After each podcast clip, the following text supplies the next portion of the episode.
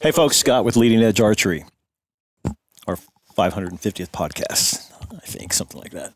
Hey, we got a couple. Uh, we got a new guest here today. Um, we're going to be talking about 4-H. We're going to re- do some actually recap of some tournaments that have been going on.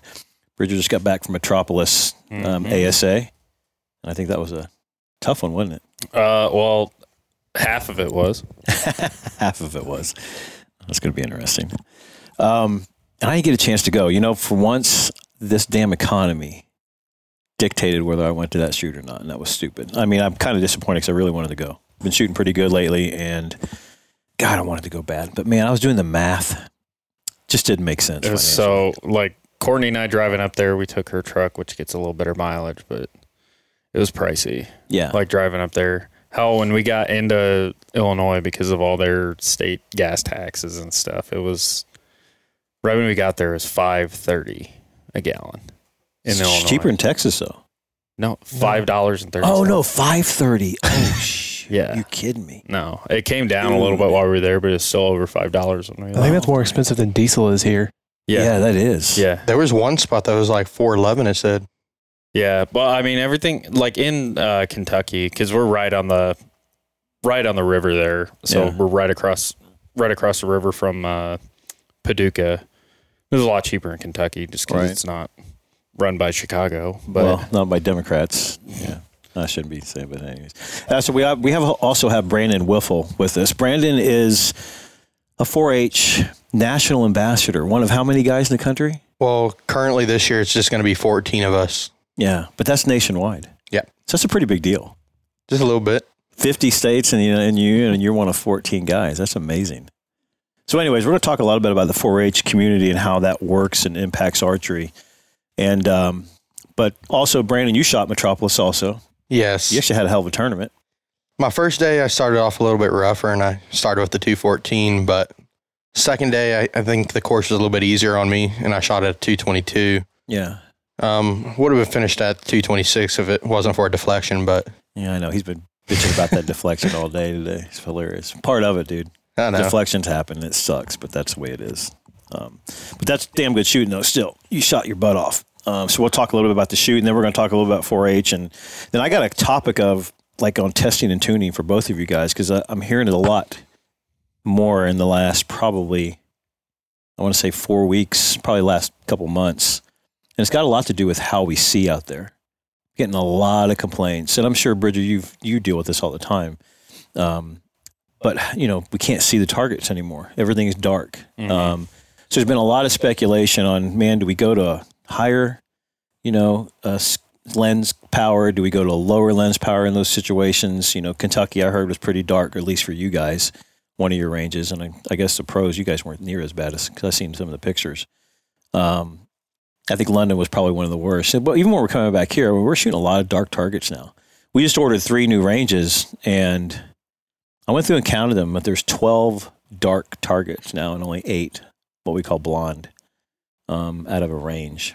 So it's kind of like the way it's going, and then it, it really get boils down to whether you can actually you know where those 12s are. You kind of got to sometimes you're guessing, aren't you? I mean, I would say that target recognition is is most of it, um, especially you know tournaments like like London, Kentucky, or I, I would even say partially like uh, Metropolis. Like Metropolis had really good lighting and everything, but because of all the foliage and stuff, it made those darker targets seem a little bit darker than they were, unless Yeah. you happen to catch them in a sunspot or you know we're shooting at a five yard five yard target. You could see those ones yeah, exactly. but yeah, I mean it it can be a little bit darker, but the, you know target recognition is always going to be the best thing you can do. That's Right.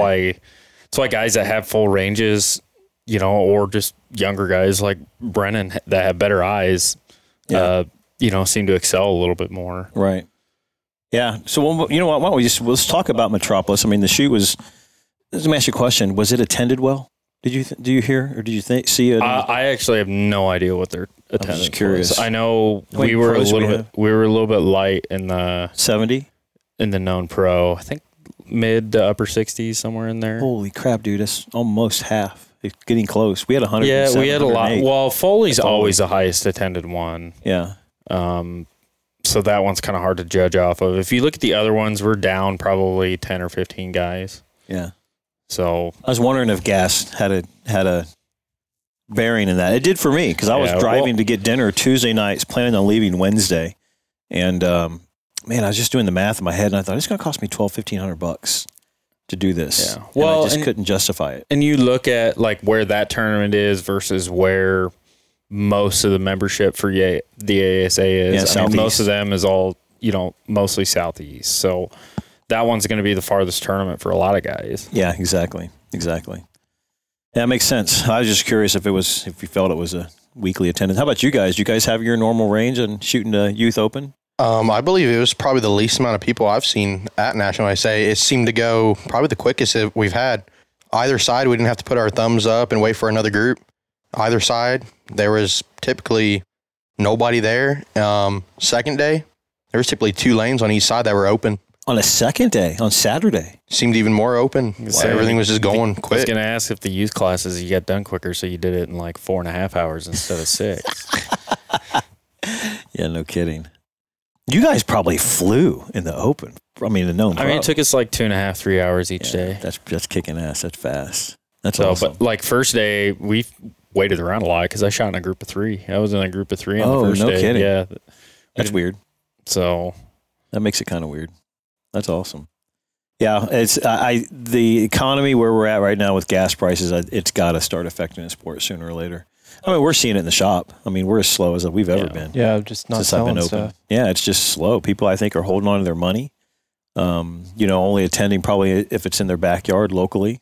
Yeah. Um, instead of traveling across the country like I- some crazy people would. I think the classic will be the classic will have good attendance. Yeah, which we it always should- does because it's the largest tournament of the year for them. Right. But also being in Cullman, it's pretty centrally located for a lot of the membership. So I would imagine they're going to have that their normal uh, north of 30, 2000. yeah. You know, Yeah. somewhere between 2000 2500. I agree. Yeah, it'll be a good one. That's what I, but that's kind of what I decided. I said, you know, I'm just going to save my expense money for the classic. I'm not really in the running for shooting the year course and just just go to the big Super Bowl and have have a good time. You know, Yeah. make it a good good event. That's why we decided to go that way. Um, yeah, it was. Um, so, did you guys hear about the controversy on Sunday? Oh, because I got rained out. No, dude, this thing exploded. I seen the I seen the post on Facebook Oh, had like a hundred and bad. something comments. I read them all. they which- gave everybody a 200. Yeah. Well, They've so been here, the here's ASA has been doing that for twenty years. Yeah, but so here's the controversy. Here's where it got ugly, different. And I agree they have been, but this is the first time I think they've had it happen when they've allowed these Friday scoring rounds, which is your Sunday. Mm-hmm. So there were some people, and I think one of our shooters got mixed up in this, where they shot a really gangster score on Friday, Mm-hmm. and then Saturday they shot worse, not as good. Well, that Friday score got blanked, Right. got wiped out. Yeah, but it, like it says that in the rules. Yeah, I know. But I don't think they've never. No, I obviously not everybody read those rules because it was a Ig- firestorm. ignorance is not oh innocence. my god! I mean, the, some of the comments were unbelievable, Yeah, even I, to the point that there were some people calling for them to eliminate the Friday round, which would be the dumbest thing they ever do. Because if not, I'm- you're gonna people don't realize you will be there all day Sunday. yeah. Well, and a you're there all day Sunday.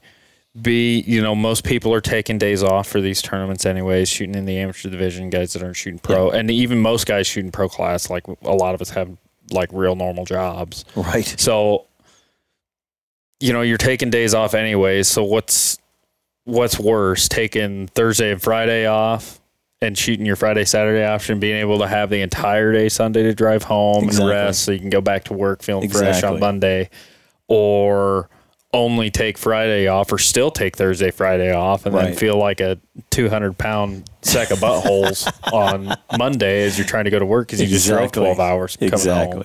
Well, I remember those days and they suck. I, I would Yeah, not want like- to go back to that. So I don't foresee. I would think it would drive attendance down should they get rid of the Friday option. I think it would hurt them. Yeah. When then young adults, we only shoot Friday and Saturday. We don't shoot Well- Sunday at all either. Well, mo- there's no classes that shoot more than two days, and some like even the youth classes only shoot Saturday, right? Mm-hmm. Some of the Well, like youth, youth- like little class, little kid classes. Known forty, I seen Shoots all day Saturday. They did both rounds on Saturday, or you had the option to do Friday. do a Friday round and a Saturday round, or you know a morning and afternoon round on Saturday. So I don't know. I- Yeah, it was pretty ugly though. I mean, they were I getting mean, they beat have- up, but I mean, the weather was apparently terrible. Well, that's the other thing. You had a lot of guys out there pushing the envelope of, well, we were there. The weather wasn't bad. You know, they could have waited till ten. Well, you you know, wait till ten, then you got forty guys that tear those courses down that aren't getting out of there till nine p.m. Yeah, exactly. Well, and that's the thing. So they're all blaming the ASA that they wanted to get home and they just wanted to, you know, leave early. And it has nothing to do with that. ASA wants to, their customers to be serviced properly. It's just it's a safety thing. I mean, these guys are crazy talking about, you know, well, lightning wasn't that bad. There Well, is hell, no lightning that bad. It's either bad or it's Hell, we or not. I was actually. I remember saying, or you said, like you know, people like, oh, weather wasn't that bad, wasn't that bad. I was listening to a podcast driving home, and it was Remy Warren on Joe Rogan and him talking about getting struck by lightning. Like, Bro. I mean, it it happens. It happens. It And happens. why a lot. increase your odds? So I, Well- and we're walking around with three foot long, three foot long, stabilizer. yeah, three foot long lightning rods. and, exactly. you know, five pounds of aluminum. It's probably not a good idea. No. Well, and then you got, you know, the whole liability thing with insurance has got to come into play. Oh I mean, yeah. There's no way ASA can conduct uh, that I mean, they've had they've had those rules written for 20 years. Exactly. I don't understand Exactly. what what well, the issue and you don't want them to implement those and those those stop checks, but when they happen, you guys, we just have to, it, you know, it is what it is. Nothing you can do about it. yeah. You sign up for it. You know, every pro sport, I'll tell you, bass fishing because it's somewhat similar. We have the same deal. We get rained out, or well, we've had tournament days canceled because of wind. You know, Mhm. having six to eight footers on the lake, and they cancel it. It's part of or what we do. And then they may go to a you know whatever the scores were or the weights were on day one. That's the way the tournament rolls. You know, and you just kind of you kind of know that going into Yeah. it. I mean, it sucks for sure, but you know, either there. Um, how about you? Did you have any trouble seeing? Um, not at this past shoot. I'd probably say, I mean, just kind of like normal. You'd probably say about you could see about sixty percent of the targets. There's a few, you know, the blacks, some like the Wolverine or the Javelina that they put at a far range. Yeah. Just a few that you couldn't really see. Um, most of the tan deer they put up probably around thirty. Nothing just strenuous. Yeah. Um, it was like I said, it's just a blacks. And the blacks are always hard. Well, so it goes back to, so I'm going to go ahead and get into this segue that I wanted to talk through is, you know, whether, how we see. Because I was reading a lot of stuff in London. I didn't go, but you were there at London Bridger. And um, a lot of them amateurs were talking about that they were in some pretty dark tunnel shots, you know, and, and shooting the power line courses. Um, and, you know, there were a lot of guys talking about just taking their lenses out completely, remove the lenses out of the front and the back. Um, you do that though, you're changing your point of impact. Oh, dude, you're changing your point of impact, how everything looks when you're aiming at it. Like I, I tried doing that the first year I went because I I'd heard all the horror stories like everybody else when it came to came to shooting in London. Like, oh my god, can't see anything. Yeah. you know, it's like aiming down a aiming down a tunnel. Like it's the worst thing ever. And I remember the first year I went, I shot the practice range, and at the time they hadn't cut the practice range they wa- the way they had the actual tournament courses. Yeah. So we were standing out in the power line in the in the clearing shooting into the timber and it was I mean, you may as well just been shooting at a black piece of paper. Like there was nothing down there. Right. And I remember thinking like, "Oh my god, like there ain't no way if I score all my arrows this weekend, that'll be a miracle." So Yeah. I had at that one I brought an extra housing without a lens in it and I swapped everything out and I'll be honest with you, I don't know that I shot better without a lens in it, not being, you know, and being able to find the target than I did Right. with my lens and just searching around for an extra two seconds till I found the leg and go up from there. So, right. Right. I mean, some of it is yes, you need to, you know, some guys are so visually stimulated by what they're aiming at, they have to, you know, be able to find something. Right. But you deviate too much from what you're shooting. Like I shoot a six power with a number two clarifier. Like I've got some pretty, You got big power. I've got a lot of power in both Both my ends. housing and my peep sight. And if I pull one of those out or both of those out, like it compl- a it completely changes your point of impact. B the way you point at targets and what you can see and what you can't see is vastly different to the point where it damn near doesn't do me any good to look through my binos. You know, because I'm looking, I can look through my binos. It's 12 power. I can see, oh yeah, there's a hole here, here, here, and here Yeah. Yeah. Yeah. Yeah. or you know this sunspot or that you know this core line and even for me with like a four power on a 50 yard deer or 50 yard black target, I can't find a core line. Right.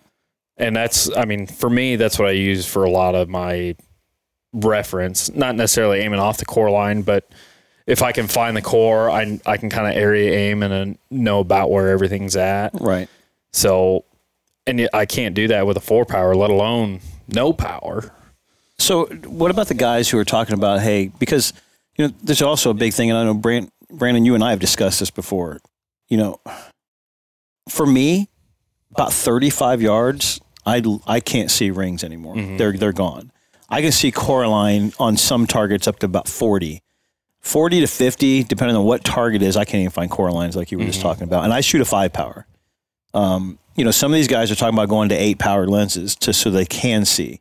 I, I still don't think. Do you think they can still see the the, the those rings at the? I think like Brennan could because he's got good eyeballs. Like me, no way. Well, Yeah. partly a, I'd be moving around so much, it'd yeah, exactly. It'd be, shaking so much, it'd all be vibrating, so I wouldn't be able to pick out any detail. But right.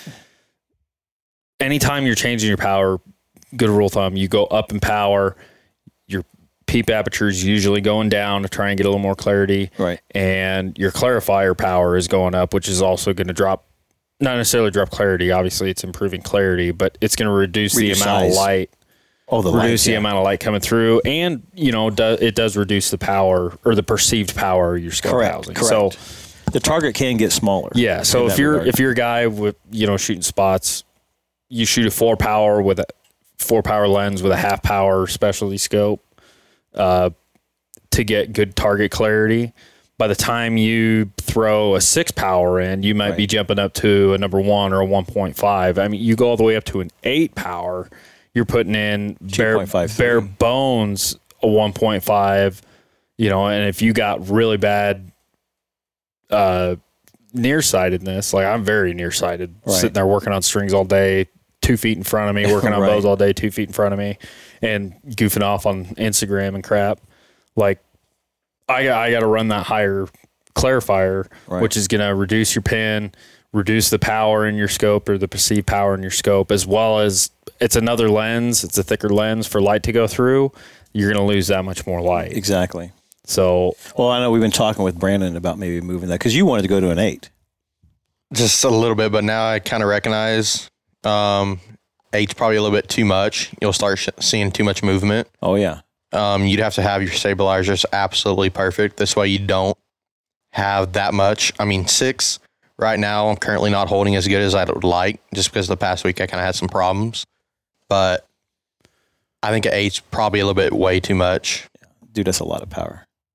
It's a lot. I mean, have you? and, and especially you, you know, when you got a longer draw length, you know, if you're north of 28 and a half, 29, you start stretching that thing out of out away from you. The further away that lens is from your eyeball, the stronger better, that stronger lens, the power is. Yeah. I don't that think stronger that lens is going to seem. So, you know, my six power to me isn't going to be nearly as blown up. A with my shorter draw length. B with my stronger clarifier setup. My six power isn't going to be near as strong as what your six power is. You got two inches of draw length on me. You know, if I take and bump my scope out two notches, or you know, what is effectively two inches to get it close to where yours would be, it's going to blow it up even more, and I'm going to see more movement. So that's the other thing you got to take into account too when you're if you're a guy like you know like Tim or Steve Anderson or somebody with that 30 plus inch draw length you go to that stronger lens it's going to seem even stronger with that longer draw So, length so there is another advantage, and I never thought about this. You got uh, like Levi shoots a 30, you know, it's a 30 and a half, 31 inch draw. You notice his scope is all the way up against the riser. He, Mhm. he runs his on the last hole. Um, so he's doing that because he's already getting the clarity out of what he has because his draw length is so nice. And now he's bringing that scope in, which there is a perceived Yeah, now- advantage of that. I mean some of that too maybe you know torque tuning and all that other stuff to where Right. you're trying to find that that sweet spot for you know with however you do all that stuff Right. I accidentally found out the distance mine's supposed to be like 10 years ago and I've never changed it. so Well, you, you run yours way out or in? uh, I, as long as I'm running like 30 and a half peep to pin, that's That's your that's that's that's, what. I run for everything. Gotcha.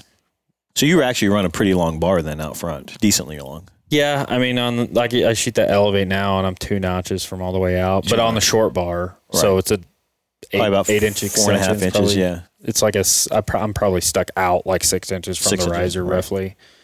You know, which Vita guy is pretty where- average. Yeah. Where do we have yours at? You run middle. You run pretty close. Um, I'm set at three right now. yeah. So you run yours pretty close, but once again, you're 29, 29 and a half inch draw, and that's going to get longer. So for your size, actually, you're kind of a short draw length, which is shocking for being a big guy. I think it's 29 and a half, ain't it? Yeah, 29 and a half. Yeah. Same as mine. Yeah. Yours 29 and a half? Yeah. Yeah. You guys are all God, giants. Short arms Oh, here. shit. I mean, I always You- complain about having a short draw length. I don't know. It- Yeah, look at me, dude. 25. So it's funny you say that. I uh, I had an epiphany. Actually, I screwed up. I was helping a kid out and gave him my modules and my bow. I swapped his over, and when I did, I put him in a position. I thought they were at 26 and a quarter, I think it was. Ended up being 25 and a half, and didn't know it. Ended up going to this range and core a, shot, a tournament actually, and shot like one of my best scores I've shot in like decades. I mean, and then uh, my practice afterwards has been lights out. And you know, 53. Everyone says you shrink as you get older, and I think that's true. I feel like your height would shrink, not your arms, though. I don't know, dude. Uh, Pops used to be 27 and a half. He's down to 26. It's weird. Because I, I, remember the, when Pops was 27. Well, and a I half. thought the whole thing with your shrinking was like. that's it. What Bridger just said, uh, you lose flexibility in your in your muscle structure, and Gotcha. yeah, you I thought it was like gravity kind of pulling you down. yeah, it could be that too. like your bones compressing down I as can't you get afford older. to be any shorter than I am. It sucks. That's my dad. He used to be six three. Now he's like the same height as me. He's like, Yeah. what is that, like six one and a half? Yeah, six one. Yeah. So yeah. Anyways, I I put it on 25 and a half, and dude, it's made my a mega difference in archery for me. when was the last time you measured your draw length? I don't like measuring it because I get depressed. I literally don't. I do it by feel, and it's and I, and I in my head, my ego's been telling me 26 and a half. Yeah. 26 and a quarter, and that's way too long. so imagine you guys got four inches on me. That blows. God. And in archery, that is a mile. I mean, Yeah. it really is. What is that, 10 to 12 feet per second per inch? per inch. So, yeah, you're looking at 40 feet per second. You guys Yeah. pick up on me right away. That sucks. And then the other thing I did too is I dropped it down to like 58 pounds. Piss on shooting at 65 and 70. I ain't doing that no more. I'm too old. I do not care what my bow tunes. I don't care how at speed it is, and I don't and I don't care about the draw length anymore. Yeah, all I know is it's shooting damn good. Well, right especially for target. Who cares? exactly, exactly. You shouldn't care, but you guys will see when you get older. Your ego starts to take a big hit. It sucks, big time. I don't know. I don't know if too many better ego bumps than like hitting the shit you're aiming at. Yeah, no, uh, you're in there. It's true. I was right about that. That's for damn sure. Yeah, but that's anyways. I've been. We've had a lot of our staff shooters. I've been hearing a lot of guys on the forums on the internet, and and I'm getting that question probably more and more, especially with Brandon. Um, you know, how I can't see anything anymore. It's just the targets are are getting so dark. The tunnels are putting them are getting dark, and it's just an ongoing thing. And it's kind of interesting because if you go shoot, you know, FITA, field archery, these other tournaments, it's just a not. You never have that issue. yeah. It's you got a dot to aim at. It's yellow or white or black. You can see it. The reference between your pin, you know, and that background of that target is glaringly obvious. So lighting and all that crap is never. I think that's what makes the 3D game even more unique and makes it more tough because we don't have a dot name out. We're trying to see them bonus rings, um, and you, you just can't do it. Sometimes it's impossible, you know. And I, I don't know what the most effective thing is. Do we go more power, less power? Well, and er- everybody's eyeballs are going to be different. So, I mean, you just have to decide whether you want to have the target a little bit more blown up to try and catch more clarity and more detail. You know, and that and that's kind of the boat that I like to be in because, like I said, the way I aim, the way I like to aim is all fine. You know, obviously it doesn't work for every target, but most of the targets that core line is roughly the same shape Correct. and you know maybe 30 to you know on the top end 30% bigger than the the 10 ring Correct. if i can find where the 10 ring is if i know what direction the animal's facing i can find the 12 ring Yeah, exactly. you know because just, every just knowing the ev- target. yeah every 10 ring is shaped is the same size and every 12 ring say for two targets the old insert on the warthog and the chamois every every bonus ring is in the same location inside Right. that 10 ring. So as long as i know where that is normally i can always get to that spot. So for me i always like having it blown up a little bit. I run a smaller scope housing because that's a just what I'm used to, and what I've always shot is that inch and three quarter roughly housing with that same peep size. I don't know that I've changed my peep size in ten years, Right. but like as long as I can find the core core line, normally I can find at least find the bonus rings. Right. Um, obviously, it doesn't work every time, but you know it, whether you want to be in that boat, trying to blow it up a little bit more to find some detail on the target, or run that lower power that doesn't take as much to clear up your lens. You know, running a two or four power that you can run everything slightly larger to be able to grab more light to get more clarity. Right. Right. So it's it's So it's hard to get yeah, it's hard to get a good balance of both. Like you can't run one of those Mondo one of the inch. Mondo uh, shrewd housings, you know, like Right. a 40 plus millimeter or like the UV3 XL, you know, that f- 40 millimeter housing with an eight power lens and an eighth inch peep sight. Like you're just never going to get it clear. It's going to be bright as hell. Right. It's going to, like, you aim at a blonde target in full sun, it's going to look like you're staring at a flashlight. but, Yeah. you know, you're never going to be able to find any detail on it. So the big thing here is listening to you.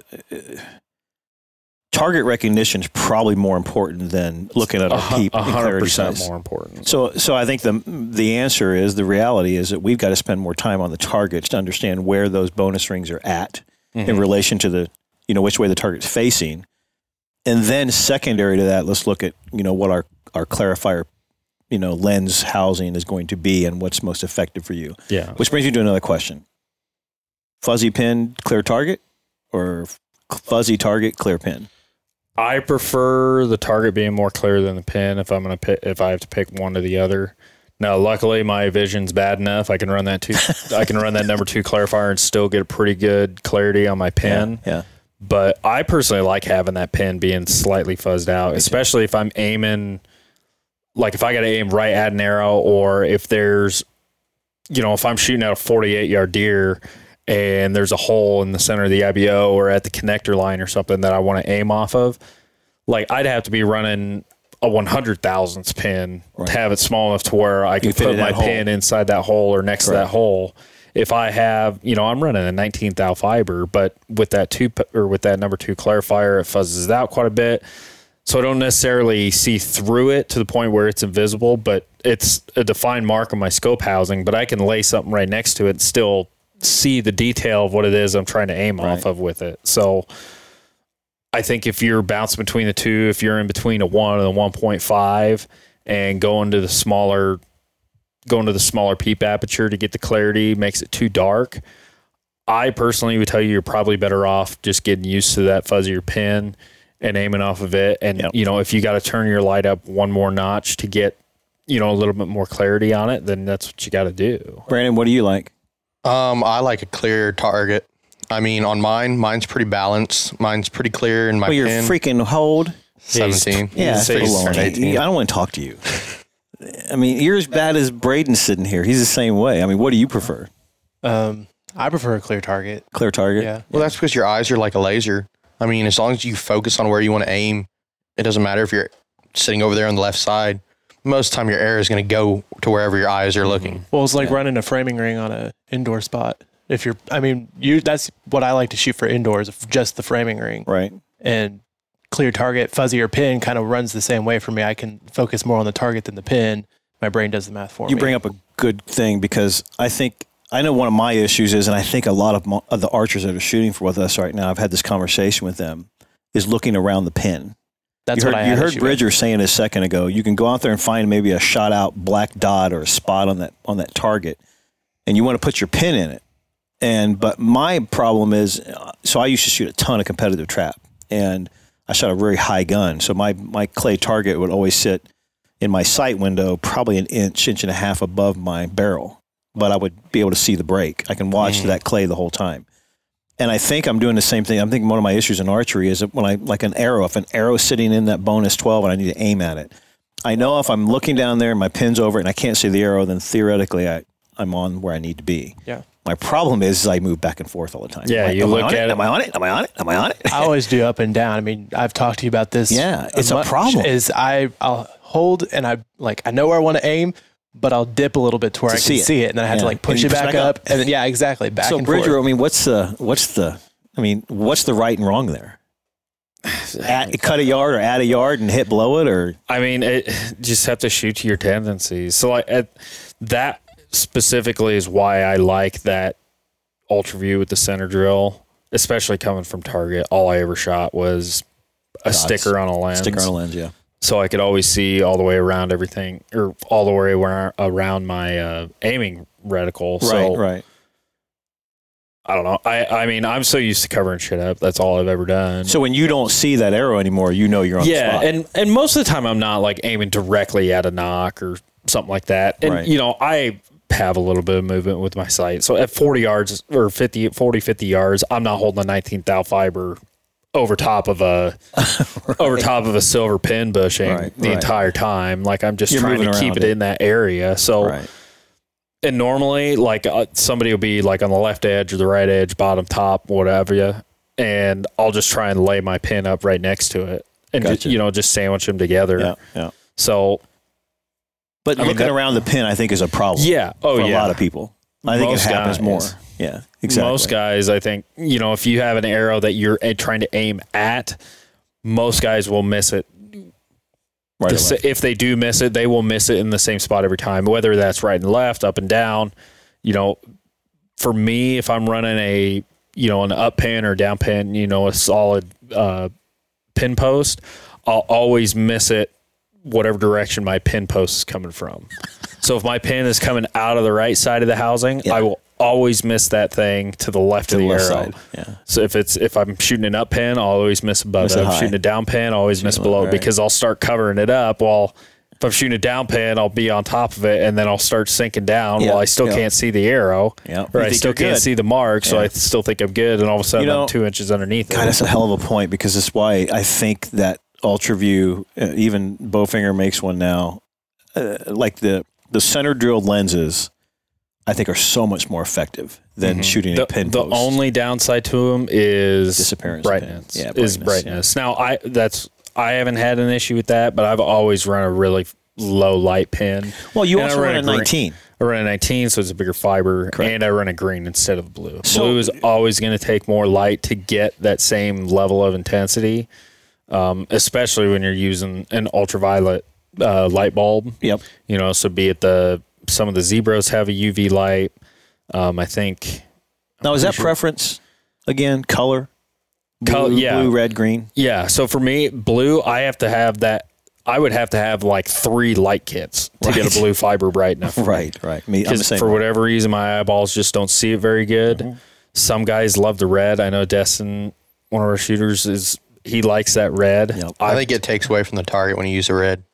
I mean, but that's just for you. you, though. Yeah, for you. For you, so you don't like red. I mean, that's the way it is. So I I prefer that green. I see it on every single target. The only time I ever have even a lick of issue with it is shooting at a white target, which we don't shoot at shoot. anymore. Well, you, I don't know if you've seen, but the girls, we were watching the shoot offs live on TV that, you know, and I noticed they had taken that shoot off target when it got to the last arrow and they had taken that, that uh, cheetah Mm-hmm. and they put it out there in the sun and had the Mhm. archers in the shade. Sometimes one of them, one group had, they were standing in the sun, they were shooting through the, a big oak tree and then the target was in the sun out there. So it was kind of like light, Oh, dude, dark. the And the Emily McCarthy was sitting there punching the that men's damn light. open pro every single one of them because courtney and i were watching every single one of them looked at the target held their bow up and reached up to the Yeah, light and and just max. just maxing that thing out McCarthy was doing that, man. It was Ev- awesome. everybody did because But- you couldn't see it, I heard. yeah so i mean you anytime your target is crazy bright you have your pin has to be even brighter for you Right. to get the contrast between the two to know where you're aiming at Right. it so And that's probably the only reason I went away from the UltraView was that I was getting too much of that, and I couldn't. I was couldn't tired of shooting bright off a smudge. Yeah, I was seeing a smudge. Yeah you couldn't get it couldn't get So, it quite like, bright enough You can always shoot off your post. All See- things being equal. I love what you did to my UltraView, having that little hole right in the middle. Yeah. The black always having that little fiber deal or whatever fiber holder, whatever you call it. Yeah, the pin. Yeah, it always drove me nuts because I, I don't know, it was just kind of focused. I focused on the whole line instead of just focusing at that Oh, fiber. the center drill's the way to go. And I'll tell you what I did to Brandon's, and I might go back to. ul- I shot probably my best year ever with the UltraView because I could see 360 around the target. Um, I ended up doing with yours what I had in my mind that year is I wrapped the fiber all the way around the housing. Mm-hmm. And when you do that, that sucker is bright. I mean, I hardly. yeah, That's what I did with that Bowfinger. You Yeah. were, you were telling me on and on about how that UltraView wasn't going to work, and so I tried it and couldn't get it bright enough with the Bowfinger. But so you I did the same thing. So I ran it through the center drill and wrapped, it through one of the holes that was already there. Bro. Didn't use the pin. You And, don't need a light. oh no, it's small. The like the fiber's small enough that it doesn't look like there's a pin there, and it's wrapped all there on their housing, so it's super bright. Haven't had an issue with See, it. for Crazy me, I can't. I wouldn't be able to shoot that because I can't get Star it dark bright. enough. Yeah, I literally, I literally don't ever turn mine higher than the third, That's like the third brightest Yeah. intensity, He's- unless his I'm standing. third highest. That's it. Unless I'm standing like in the parking lot here on white gravel, standing in full sun, then Yeah. I'll turn it all the way up so I can shoot. But very rarely do I go any brighter than like the third setting. Yeah. Well, there's. A, Hell, I I- think. Uh, I had to change it because they the only issue is because they go from like one light bulb to three, correct. so it goes from really dim to not really bright. bright. but it goes like it. Oh, it's almost like it jumps two or three clicks. Right. And I figured out how far out to have to my have your fiber. how, how far out to have my fiber so I can turn yeah. my bubble light on and it'll match so I can get it in between the two. The little things. Yeah. Those are those little things. No, and I tell you, I, I think it's one of the best. Center drilled, I think, is just the way to go um, if you can handle it from a visual standpoint. Yeah. So if like uh, for me, I think it works because I'm my eyes are fairly sensitive to light, so I don't like having a ton of light in the housing itself because a the more light you have in the housing, the less light you are perceiving on the target. Correct. So it's kind of like the, everybody talks about. Oh, you need you're hunting in a ground blind, you need a sight light. Hunting in a ground blind, you need a sight light. You need a sight light when you're shooting in lower light conditions. Well, yeah, that's all fine and dandy, so you can see your pins Can't see but the animal. Doesn't matter how bright your pins are. Like it doesn't matter how good I can see my pins if I can't see what the hell I'm trying to aim at. and- so I mean, and if you need like proof or evidence of it, essentially I'm saying go stand in the dark room, or you know go outside at night and turn your sight light all the way up. Exactly. Yeah, you can see your pins, but you because your eyeballs are so focused on how bright those pins are, Can't see anything behind. you're not picking up any light Nope. behind that, so Yeah. you got nothing to aim at. It's funny you say, that, and that's why I asked that question about you know fuzzy target, fuzzy pin, um, really clear target. I, you have to be able to see what you're shooting to hit it. And I, I get so we get so many customers that come in here and are so focused on getting that pin as bright and as sharp as they can, and they don't realize how much they're taking away from what they're trying to shoot. Because Yeah, your eye, your eye will naturally go to the brightest, largest object in its field of vision, naturally. Yeah. And then if the, you know, unfortunately, the animals don't have lights on the side of them, you know, and, and even our 3D targets. And I've always been of the opinion, you know, you've got to, that fuzzy pin's the way to go. Make it just a hair fuzzy so your your eye is concentrating on what you're trying to essentially need your pin to be there or be able to see your pin just enough to know it's there. Just enough, like, and I think that's a key. I mean, not so bright and sharp that it's mm-hmm. overpowering. Hell, I can make every, anybody's pen as like make their pan as clear as they want. I just pull the clarifier out and put a tiny aperture in there. You'll Yeah. be able to see your pan all day long. exactly, So it ain't gonna do you any good when the you're shooting at a deer target in full 50 sun at 50 yards. yards, Yeah, and it's it looks like you're aiming at a black boar. Well, and that's the other thing. I mean, I, I learned too is to get away from the ten thousands. I hear guys all the time. Well, I can't aim small enough to be in that bonus ring at fifty yards, and I. I argue the fact you can't see that bonus ring at 50 yards. So, Well, okay. ten thousand is 19. So, okay, my side of that, if you want to be able to see the ring at 50 yards or want to have better chance of seeing a ring at, you know, 40 plus, run that bigger, run that bigger uh, or stronger clarifier to Yep. get more target clarity Yep. and run a bigger pin because that pin's going to appear smaller. Like Exactly. if I run, like my sight picture is roughly the same. If I run a four power with a 10 thou and as far as like my pen, what my pen looks like, if I run a four power with a 10 thou fiber and a number one clarifier versus a number two clarifier with a six power and a 19, my pen is covering up the same amount either Correct. time, Correct. but my target's so much more blown up. I can get so much more detail running that run that six power with the 2 Mm-hmm. and that fuzzes out the pen just enough to where, like I said, it, it it's obviously a 19, but it Well, looks smaller than that because of the, the other thing is you're not you're not mushrooming. So I see another a lot of guys doing that also. They'll they'll cut the fiber, they'll get it up there and burn it and mushroom it, and they don't realize they're making it to 29 thou. You're making it bigger anyway, so Yeah. you're better off just running the thing. Use the 19, get a little, you know, that bigger fiber is going to grab more ambient light, so it's going to be easier to see. It's going to But be not slightly mushroom brighter. it with the with a Yeah, I'd never mushroom 'em. No, so you're getting the true 19th diameter mm-hmm. of the fiber. Plus, it's a little bit sharper. I mean, it'll just be sharper, sharper. because it's not melted and mushroomed out. exactly. Yeah, So- that was that was. I mean, something. Everybody's got to play with all their shit to make figure out what works best for them. Some guys, you know, that 10 thou, 10 thou mushroomed on an up post works better for most guys than a lot of stuff. That's Mm-hmm. Right. what I would say. That's probably what most pro shooters are running now. Obviously, you're going to differentiate from that a little bit based on your eyesight and everything like that. But I mean, I would say that's probably a decent starting point, either 10 or 19 thou with an up pin. And then, you know, if you're like me, whatever direction your pin's coming from, you miss from the opposite, you know, try out that center drill. And most housings now have an option to where you can screw your light kit in to where it's shining on the edge on of the the, lens, yeah, yeah, shining on the edge of the lens for Right. a center drill. So, right. you know, I know the new Axcel housings, if you're ever able to get one, uh, has that has that option. The Optums have had it for a while. Yeah, Um, the Bowfingers have it. Uh, most newer housings have that angled, uh, light kit. yeah, have that angled Housing, thread to yeah. shine it onto the fiber. So Exactly. No, uh, just good topic because it's definitely something that's been coming up a lot, and I think that you know I'm going to go back and reiterate target recognition, understanding where those bonuses are sitting is probably more important than you trying to come up with a system that allows you to see those bonus rings at 50 yards. Yeah. because it's just not going to happen. Yeah. I don't think so. Well, and and you know, you talk about target recognition and all that. Like I, if you sent two guys out there without any binos, like you send Levi and Dan out there without binos, I guarantee you they're going to shoot every bit as good as you know, like Oh. me or Kyle or somebody else out there without binos. Like I, I mean, I guess I don't know how many targets Kyle is shooting at, but most most guys that have been shooting at 3D targets for a long time already know where all the rings are. yeah, exactly.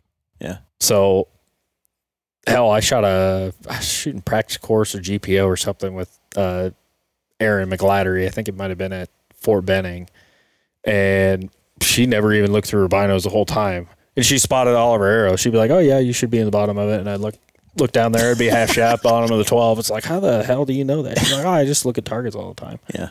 just knows where everything's at. So that that as far as a you know shooting in poor light conditions and stuff like that, to where you're not able to get the best target detail, that that will always benefit you knowing the targets more than any more than any light or sight System that you're System trying to create. yeah, exactly. Yeah. because there's always going to come a time, regardless of how good your system is, to where you draw back and you're like, "Holy crap, there is Nothing. nothing down there."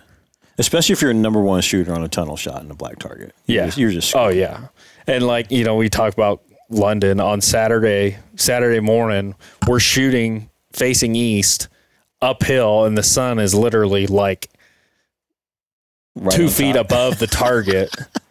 Yeah. Like you're staring into the sun, which makes it worse. And then you got your light that you're trying to turn all the way up so it's bright enough you can see it while staring at the sun, and you're shooting at a black target. Yeah, exactly. you are screwed. if you on could that. find the sil- you know if, if somebody knows the target and you can find the silhouette you're going to be a lot better off than yeah, somebody that's depended purely on uh you know picking up blemishes or you know reference points on the target itself yeah, exactly. Yeah. so Well, I know all the young adults were talking at Metropolis about back in Kentucky, there was this Wolverine down in the draw, and it was nothing but mud. But the only way all of us got on target was somebody had a crossbow bolt that was broken sitting on a tree, and you could see the green arrow wrap.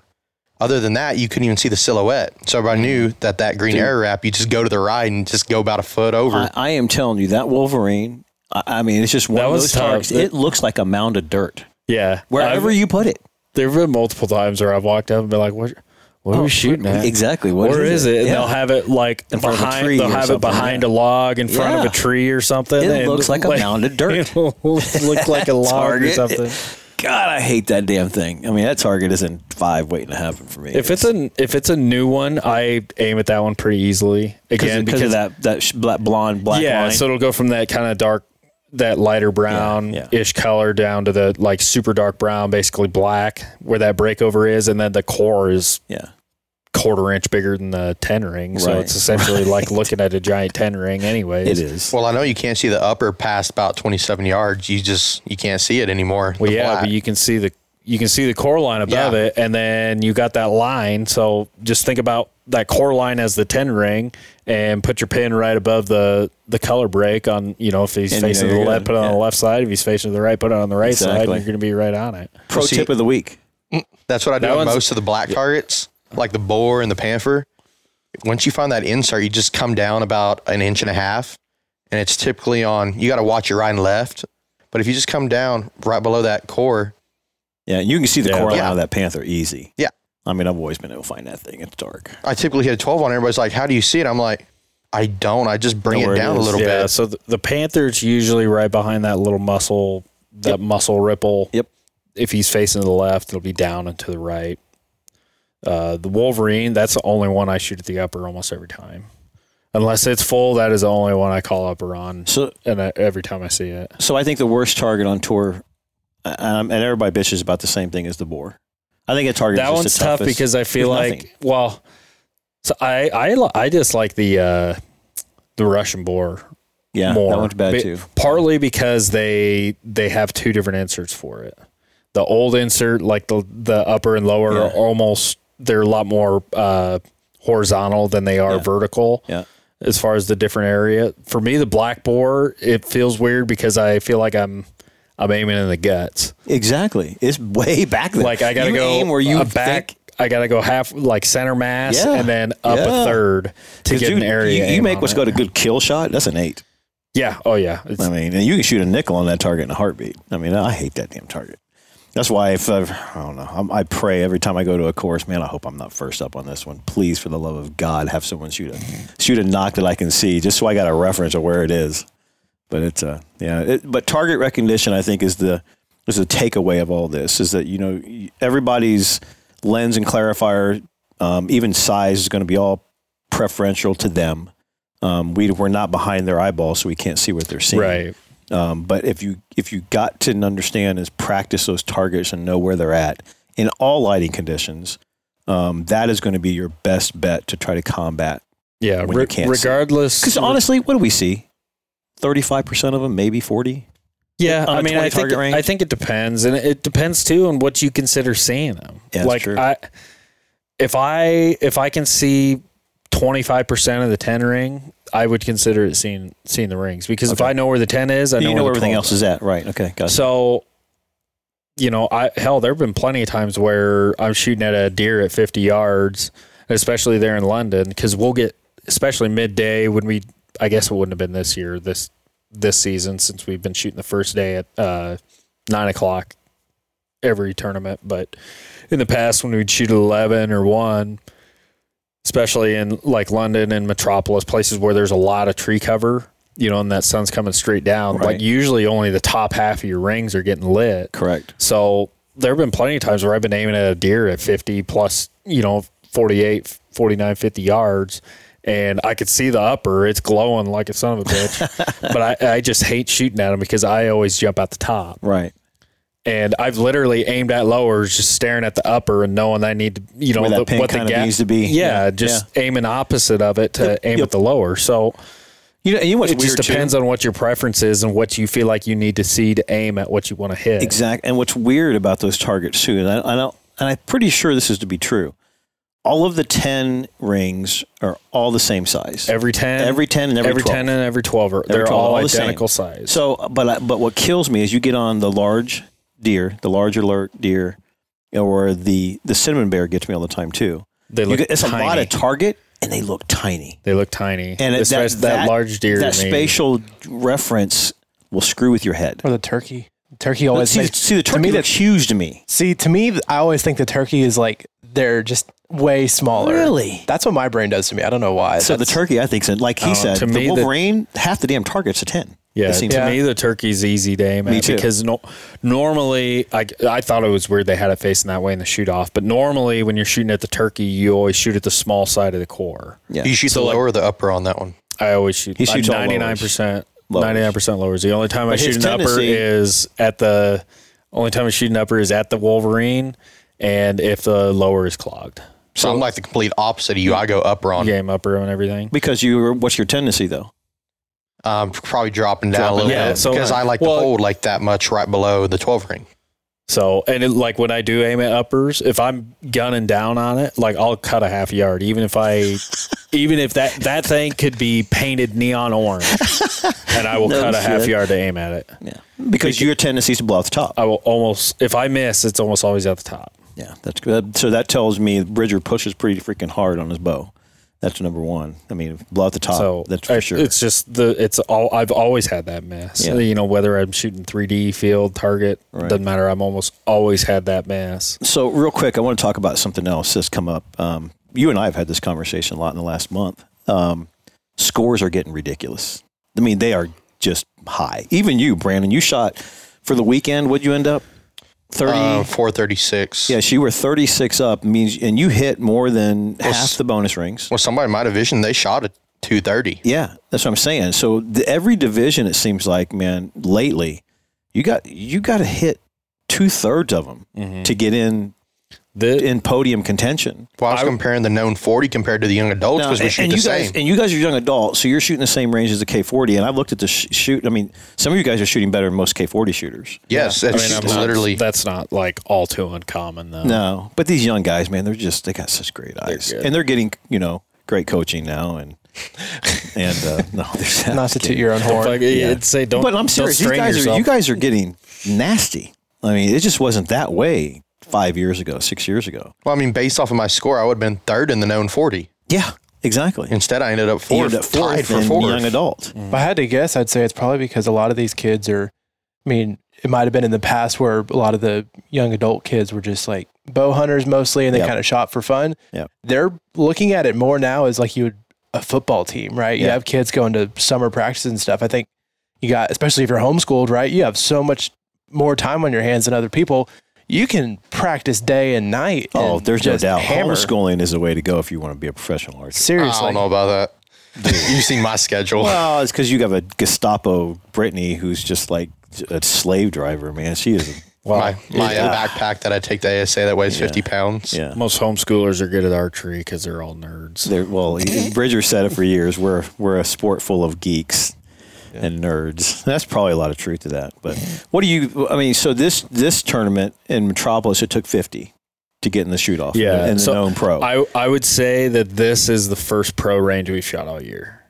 the really the first true pro range. Yeah, normally, Lengthwise. dude, like, got it. Uh, I mean, London wasn't too bad, but what Oh, was- what Foley was and before, Bama? What was before Foley and London? uh, Fort Benning were Fort. Benning was like So shooting close. a K, like shooting a K forty five course. I remember the first time I went to an ASA, I walked the K forty five course and. I was like, man, I'd jump off a bridge if I didn't shoot 30 up. And that's Yeah. how the first three courses we shot Yeah. this year were. without a doubt. like, We I- shot harder local courses. yeah, 100%. Raul's course at Fletcher was a hundred percent.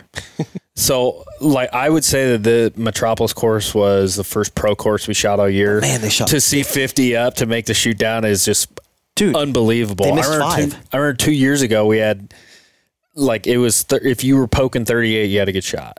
Well, I seen Perkins made a post. It was so funny because in the shoot down, he ran four out of 5 mm-hmm. and still got second. Four to Four five, out of five, four to 14s. five, 14s. But that goes to show you how how much lighting, like a change in lighting, can change how we're impacting. So most of the time when we're like when guys are going into the shoot downs and stuff, they are going from shooting outside in the timber to yeah. shooting indoors. with with and, fluorescent lights and everything. Now, granted, like I, to me, I would feel at somewhat of an ad- advantage in that situation because I shoot inside here a lot because it's Right. been so have- damn hot and windy here. Right. So I know what my bow does, changing going from outside to inside and vice versa. Right. But I mean, most guys don't do that. Most guys just shoot outside all the time or don't have the facilities where they can shoot 50 plus indoors. indoors, right? So, like, it makes sense to me when we go to like you shoot for Benning at the indoor arena or uh, where's the other one where we used to shoot inside? Well, we shoot it Foley? Foley indoors. Oh, yeah. Foley, Foley, at Benning. the convention center, like inside. So, like, I get those ones changing to give us a different, you know, to watch, which is why, like, I'm sure some people watch the known pro shoot down and be like, God, these guys know how far away it is, and they're not dinging them every time. Like, right. Goes to show you when you go from good lighting to different lighting, not even bad lighting, but different lighting. And now we went from shooting outside to shooting outside, and all the targets were, I mean, lit up. So it makes sense Right. that to to me it made sense. We saw everybody hitting 14s it was and bonus crazy. rings like It we was did. crazy. Be it in the known, you know, known pro or. You know, Hell, hell, even Caitlin. even Dude, Caitlin in the women's pro, she's the only one that hit a bonus ring that entire shoot off in the on that long deer. well, even yeah, well, even the unknown guys. I mean, Levi and them and Danny, dude, they were pounding 14s, and to go after those things, not knowing. I think uh, Darren Christenberry was, you know, commentating and said it best. These guys have got to be within a half yard to hit that 14 ring. Yeah, the way they're 100%. going. within a half yard. I mean, out to 50. I mean, these guys are just machines. It was, it was I thought that was one of the best shoot offs that I had watched in From a long scoring time. perspective, scoring perspective, 100%. and talent. Just watching the talent, you know, the guys shooting. But you know, Bridger, you and I have talked. I mean, is 50 to qualify getting to the point that we need to look at making this game harder? A slippery slope because, like, I don't know that it would do the same thing, bumping the distance out, distance out ten yards. I don't know how much difference that's going to make when it comes to parity. Uh, than like comparatively the X ring to the six ring did in field. Right. You know, Jesse won field nationals eight years in a row, and then we changed that, changed the rule to have the X ring count as a six, and he's won one time since. Exactly. So I don't know that we'd see that kind of parity shift uh, going to a longer distance. I mean, Right. potentially, maybe I would think we definitely would probably for the first you know two or three tournaments, just as guys figure out how to shoot it, figure out if we have to have different setups and that kind of stuff. But We have great parity right now in Known Pro. yeah, I mean, you know, you think Kyle part, is the only guy I think that's probably made, if not all of them. He's only missed one if he has. Mhm. But other than that, Perkins has only made two this year. I think. You know, look at the guys who are in it this time. You had, um, you had three guys who are, you know, Yeah. including the winner, who Well, haven't shot. was hit. talking They haven't to- made it at all. talking to Chance, I shot with Chance on the first day, uh, and he's like, "Man, you know, it, you know, obviously Open Pro is very insanely difficult. Like you got guys like Dan and Levi and All the range Danny and all these, yeah. like. I mean, I I just plain don't have the talent to rain like look at a target, know how far it is within a quarter yard, Right, and they, right. they, I mean, plain and simple, they do. right. But you look at that group, and there's three to five guys that could win any given day. And there, but I hate to say this, it's the same three guys in it every show. Well, that's what I mean. There's, there's five guys in that class that you're like, if I, it would be a safe bet to put money on any of those five guys winning that tournament. Correct. There ain't, other than Kyle, and even then is saying like, oh yeah, I'll probably make the shoot down. Like, To win it there's 20 guys that could win a known pro. on any given Sunday, agreed a thousand percent. And it just depends on who's got the hot hand yeah, that tournament. Yeah. and that's what we've seen. Like, look at Gross. Gross won the first one out of Foley, lights out. And, Gross has been yeah, nowhere. hadn't been He's touched, and now he hasn't made. he been hadn't made a nowhere the last three times. And that's what's funny. You know, I shot with Justin Hanna back in Benning, and Justin made shoot down that and was hot, dude. He was on fire, and he's been nowhere to be seen. Mm-hmm. Justin's a hell of an archer. But you know, you like you said, you can name twenty guys that on any given Sunday are going to be up there potentially Yeah. and win that. And that's what I love about the Known Pro. I was just wondering if you thought, because sometimes you think fifty, they only missed five 12s out of Well, it forty more- targets. It was more than that. no, 50, 50 up. and no- 60's cleaning it, isn't it? maybe 80. No, 80. No, my bad. Okay, yeah. They're hitting more than half. Yeah, bad math. no, but still, But I mean, that's a shoot- big score. They're shooting 13 plus a day. Like you're you're hitting two thirds of them. It's a huge score. I What don't about know. you? What about you? Would you end up? Should you change it though? Does it end up becoming like Vegas, like first one to screw up? Sorry, guys. You know, it sucks, and that's what you don't want to happen because Yeah, I agree. I hate Vegas for that reason. It's a game of perfection. Yeah, Um, and we're not there at ASA. I just know 50 is a big number. It's a Yeah. huge number. but no, I'm wondering if people keep getting better it just continually gets there. If that's what ASA becomes, Yeah. do you let it be that perfection game, or do you end up changing it, making targets smaller, extending distance, whatever that may be? So here we got a guy who shoots pro professionally, has been for years, and then we got a good guy over here, Brandon. You want to potentially end up being a pro- pro- professional. You're on the other side of it. I mean, do you think the game's too easy right now, or Um, what are you talking about on which just aspect? target, just, just scoring? Is it are they is it high? You feel are you feeling the pressure to to to not miss? Yes, every tournament it seems almost all in my division. You know, if you want to be in the top three, you got to shoot tw- over twenty up each day. Yeah. I mean, yeah, we're still younger, but that's still pretty good scores. I mean, like we were talking So you're earlier. hitting half of them. yeah, you got to shoot over Do you, ten. do you have that goal going into the tournament? Is you're going to try to hit half? I'd probably say going into it, my goal is to try to shoot thirty up every time. Thirty. I just try to go for that. I mean, I've come close, but I haven't reached it yet. Yeah. You know, there's something you wish you could fix on one arrow every single tournament, and I'm just not there to fix that yet. Trying to, you know, I don't have the experience y'all have. Let down when you know that shot's just a quarter of an inch off. Just let it down. Mm-hmm. And I just probably need We to get a little bit more experience and learn it a little bit better. But it's so hard because you got to play so aggressive every time. Yeah. And it doesn't matter. I mean, most of our targets are going to be around that 39, 38. Um, we had, I think, three 40.6 yards at Metropolis. And you can't sit there and play safe on them.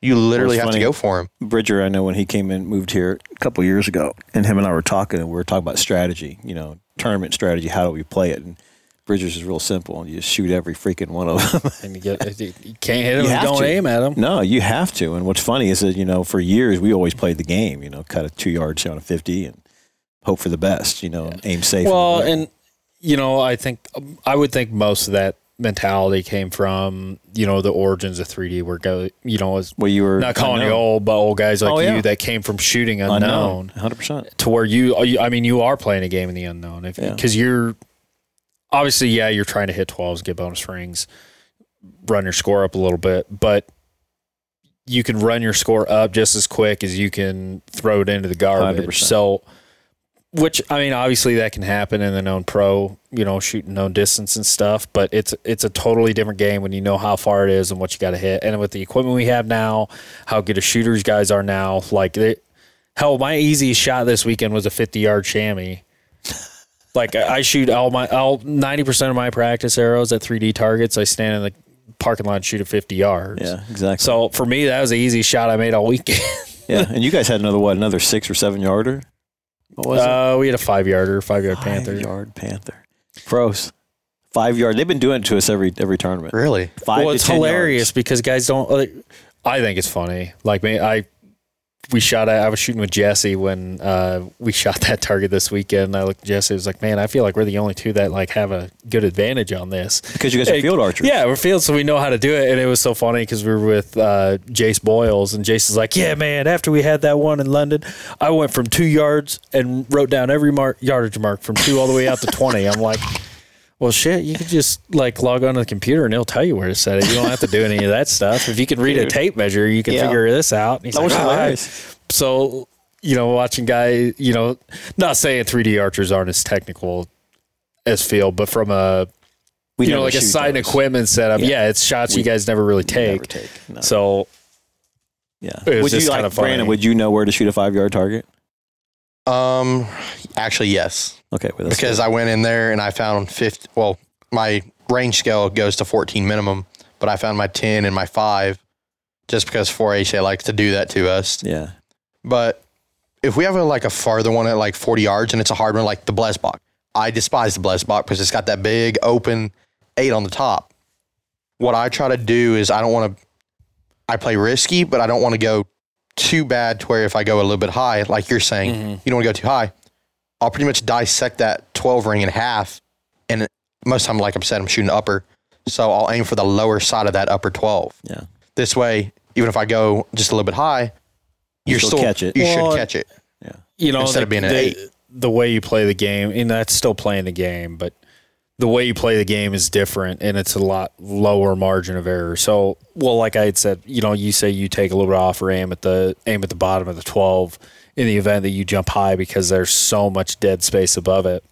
it's easy to get drag, drug up there. But like, or for me, I cut yardage when I shoot at the uppers. You're the game you're playing is more trying to marginalize your misses Right.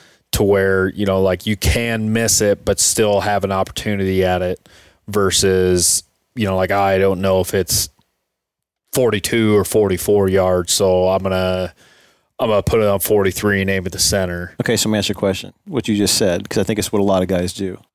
Is that a what I call a negative reinforcement way of shooting? Because what you just said is, I think what a lot of us do. We're trying to marginalize what our miss is going to be Well, instead of just. So let me ask you, like Kyle. I wish Kyle, and I, I want to talk to him about this so bad because you know he's the guy's hot as a firecracker right now. Is he aiming and gunning at every twelve, just putting that pin on that spot that he knows it's at and executing that shot? I mean, probably. He probably I, I would say. I would say most guys, yes, and I even for me, like I, dude, if that target is fifty point seven yards, I put my sight as close as I can physically get it to fifty point seven, and I aim and where you aim 12 right is. at it.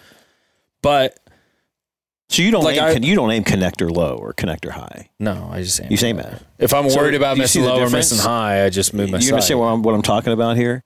So like to hear you discuss it, you're aiming what I call aim safe. So like know. yesterday, I didn't have any eights. It was all tens and twelves because I know as soon as you hit an eight, you got to pretty much double up your twelves. Yeah.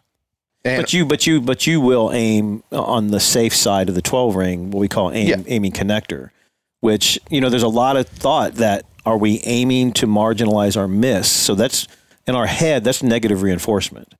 When we But- should be confident in our equipment, confident hitting behind the pin and gunning for every single 12 regardless. I've yes, been wanting to talk to Kyle. Go ahead. I mean, yes and no. Like, I mean, I've been shooting my, I've been shooting bow professionally for damn near ten years. Like, yeah. got a lot of experience. I know when I'm at. Like, I if You know I'm when gonna miss, high. I know where it's gonna go. Like, for the most part, I know what my misses are. If Yeah. I, you know, if I'm over aiming at it and I push it too much to try and get it to sit, like I'll usually pop it a little bit out the top. If I get a little antsy on the release and I give that sucker a good yank, it's, going going low. an inch and a half left. Like Exactly. I, I just yeah. know where my misses are. So Right. for me, like for me, because I have all that experience, it's easy for me to play into that hand. So right, right.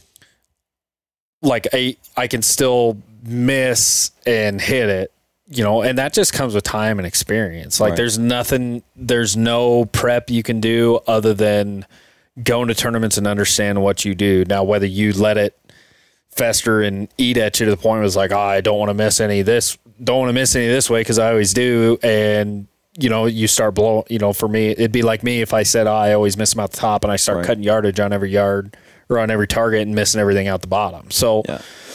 You know, it's just knowing, knowing your tendencies. I wouldn't even say shooting to your misses, but shooting to your tendencies. So, Right. and that, all that just comes with experience. experience, so I'm, for me, playing safe is, you know, if I if there's an arrow on the top of the twelve, I aim at the upper. Well, you and know, like- it's hard for me to. It's I have more of a chance. Like if somebody's a half shaft top of the twelve, I have more of a chance of hitting that arrow and deflecting it Down. eight Right. than I do. Like that, chances of that happening are higher than me cutting a half yard, gunning at the upper, and you know, make if I break a best shot of the day.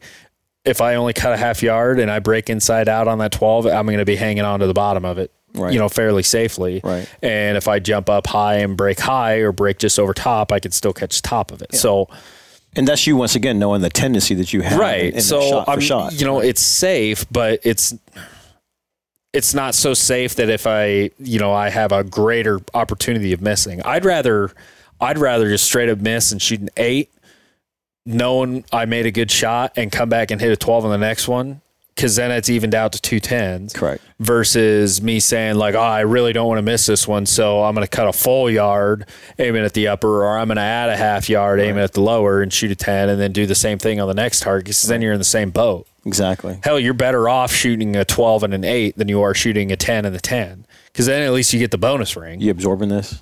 Well, I know we had a discussion about this amongst our my team at Metropolis. Is I had two brothers, and one of them said that he always, he likes to aim at the IBO, and he moves a yard, yard up and a half. down, up or down. Yeah. And I'm like, that's a smart idea, but I guess that's kind of personal preference. I'd rather Well- put it right on it and aim where I want to.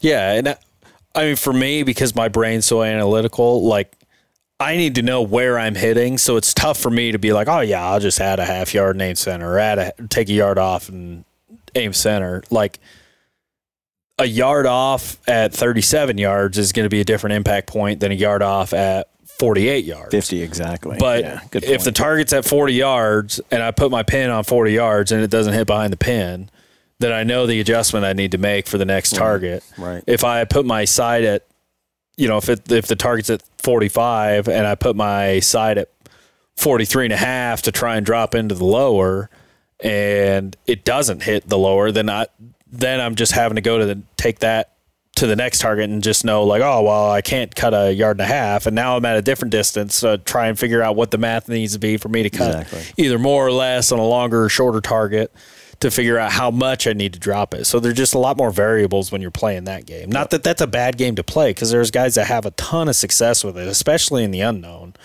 Um, but man, in the known, it's just so much easier to say this is where my pin was when it fired, this is the distance it was, and this is where it hit. So it's easier to make that adjustment than it is, you know, like, oh, I cut a half yard, but my sight tape's off.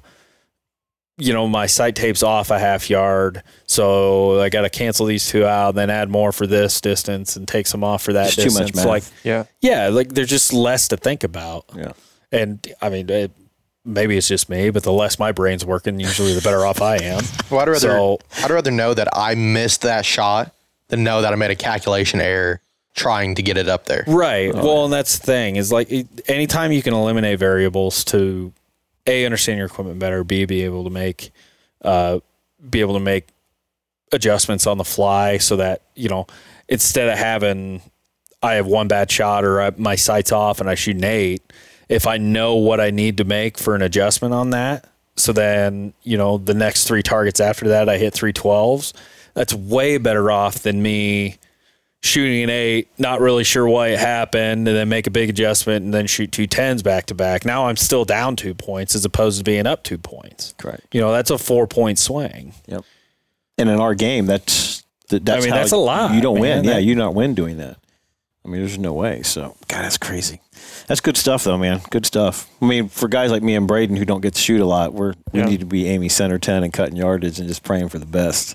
No, at this point, I'm just aim center 10 and we'll see what happens Yeah, from there. Exactly. I have no expectations.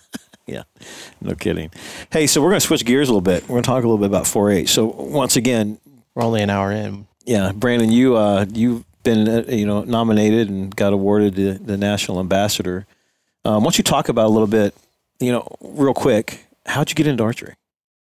So I actually just kind of shot hunting bow, like my Halon 32 for a while. And I just, you know, shot off and on. It's nothing like I do now. I just, you know, shoot probably once, twice a week. And I used to do it just for fun. I'd go set apples and that up there. I'd go back and shoot 50 yards. And I felt like, you know, if I missed a shot, it wasn't as bad.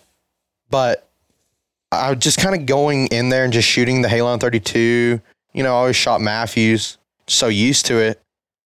Well, I never really, I never knew that archery competition was a thing. Like I never heard of that. Um, the only thing I knew was that there was the Olympics on TV recurve, Right. and I'd met met Josh Davis, the swimmer, and I kind of wanted to be an Olympian, but I didn't really know much about archery, so I was just like, I'm probably never gonna do it. Um, so one day, my 4-H county extension agent, when I was in Tilton, he was like, "Why don't you just come over to practice one day?" He'd never seen me shoot, and I was like, "Okay, you know, I just try it. I know I'm not gonna be very good." Well, I ended up going there, and I ended up being probably the best on the team, and I did really good at it. Um, we shoot the modified 600, the big old bells, um, and then for fun, they'd take the 3D targets out and they'd go set them up at different yardages. Yeah. Well, just kind of going in, he was like, "Oh, well, y'all, you really need to go to district with us." And I ended up showing the district just with a hunting bow. And I get there and I see all these big competition bows. I'm like, "Oh, there ain't no way." I ended up pulling first off in the unknown 3D and in the modified. So you did 4-H is how you got entered into archery, basically. Yes. Hey, which, we real quick too. We're gonna go. I'm gonna. We're gonna take a little rabbit hole trip here, real quick. Did you guys hear there's been a petition with the World Archery to have compound in the next Olympics at, at LA in eight years. Indoor In- lane. indoor lane. Yeah. So, Bridger, what's your take on that? Put us on a field course. F that Do you think stupid it should be in the Olympics though? The compound. I mean, I'm fine either way. What about I you? really care less. But do you think that's a good thing? I've heard both sides because I know once you do it, then it's Vegas and all that. It's like the money is kind of gone. I mean, Vegas money isn't going anywhere. No, but you know what I? So I, t- me and cousins talked a lot about this. God, it's been probably five, six years ago now. Um, and I agree with Dave. I, I, I, my fear is if World Archery takes over Compound, um, Dave believes, and I agree with him, that it could be the death of professional archery. Where let's just be honest here, recurve archery has been around for hundreds of years, um, and you can't name anybody outside of Brady Ellison who shoots a recurve. I wouldn't want to go versus him with a Well, compound. but, but here's the thing, though. He's one guy making money. There's nobody else making money in that sport because the IOC, um, the USOC, actually, United States Olympic Committee, they control the dollars. The funding from the manufacturers goes into the USC to help fund the teams that go and compete internationally through the Olympic organizations. Brady's their poster child. There are, but you know, guys out there that shoot. They're good. Brady's, of course, amazing. But how many guys do we have shooting compounds now making a living shooting a bow? Probably about 20 Mm-hmm. you know, roughly, I want to say maybe more. The, the fear is that goes away because now those twenty dollars, those dollars that go to those twenty guys, goes into the USOC to pick their one, two, three guys, and this is what they do in every sport. I mean, Nancy Kerrigan when there was skating, she was it. You know, um, I can't name any of the, the, the, the gymnasts, but the way the USOC has always worked, they have one poster child that they go and put their money on, and from endorsements to growing the sport, so on and so forth. So now you take all that money and put it down, down to, to, to be controlled by one organization who then controls who it goes to. There's a potential that professional archery goes away. That's Sounds like the government. theory.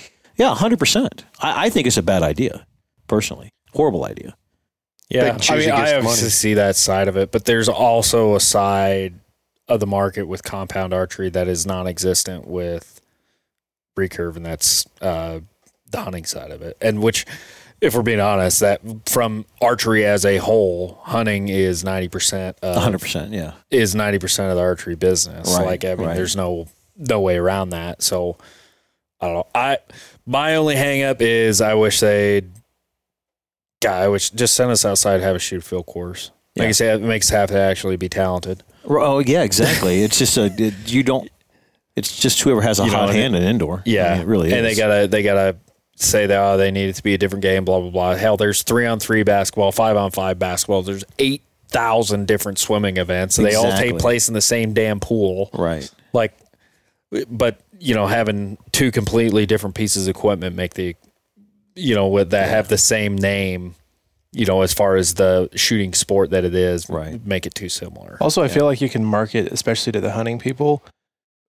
If you're going to market somebody, it's going to be easier to show people like, "Hey, look at this guy that's winning all these tournaments shooting 3D foam animals versus Well, hell, shooting a just well, even spot." I'm the like, hunters are gonna. i wouldn't say shoot 3d i don't think that'll ever No, that they, would that wouldn't work out with world archery and all But- the well, no, field archery. that I'm just field. saying if you you're- show if you show a redneck from alabama video of a dude shooting four arrows into a target standing in the woods he's going to be a hell of a lot more impressed than showing showing that same In guy standing center. at 20 yards at a, Yeah. shooting at a target that he shoots at at his local bow club Yeah. every week be like oh shit i could do that Yeah, like, no, that's what I'm saying. be impressed by that Yeah, that's what I'm if he's saying. standing he, go show anybody a video of the old pro series stuff where they're like that year that uh, Oh. ben england won everything they're shooting in a in castle the air, bro. 18 meters Yeah. at like 50, 50 something degrees. degrees, Yeah, or the exactly. the one in wales where they're shooting in the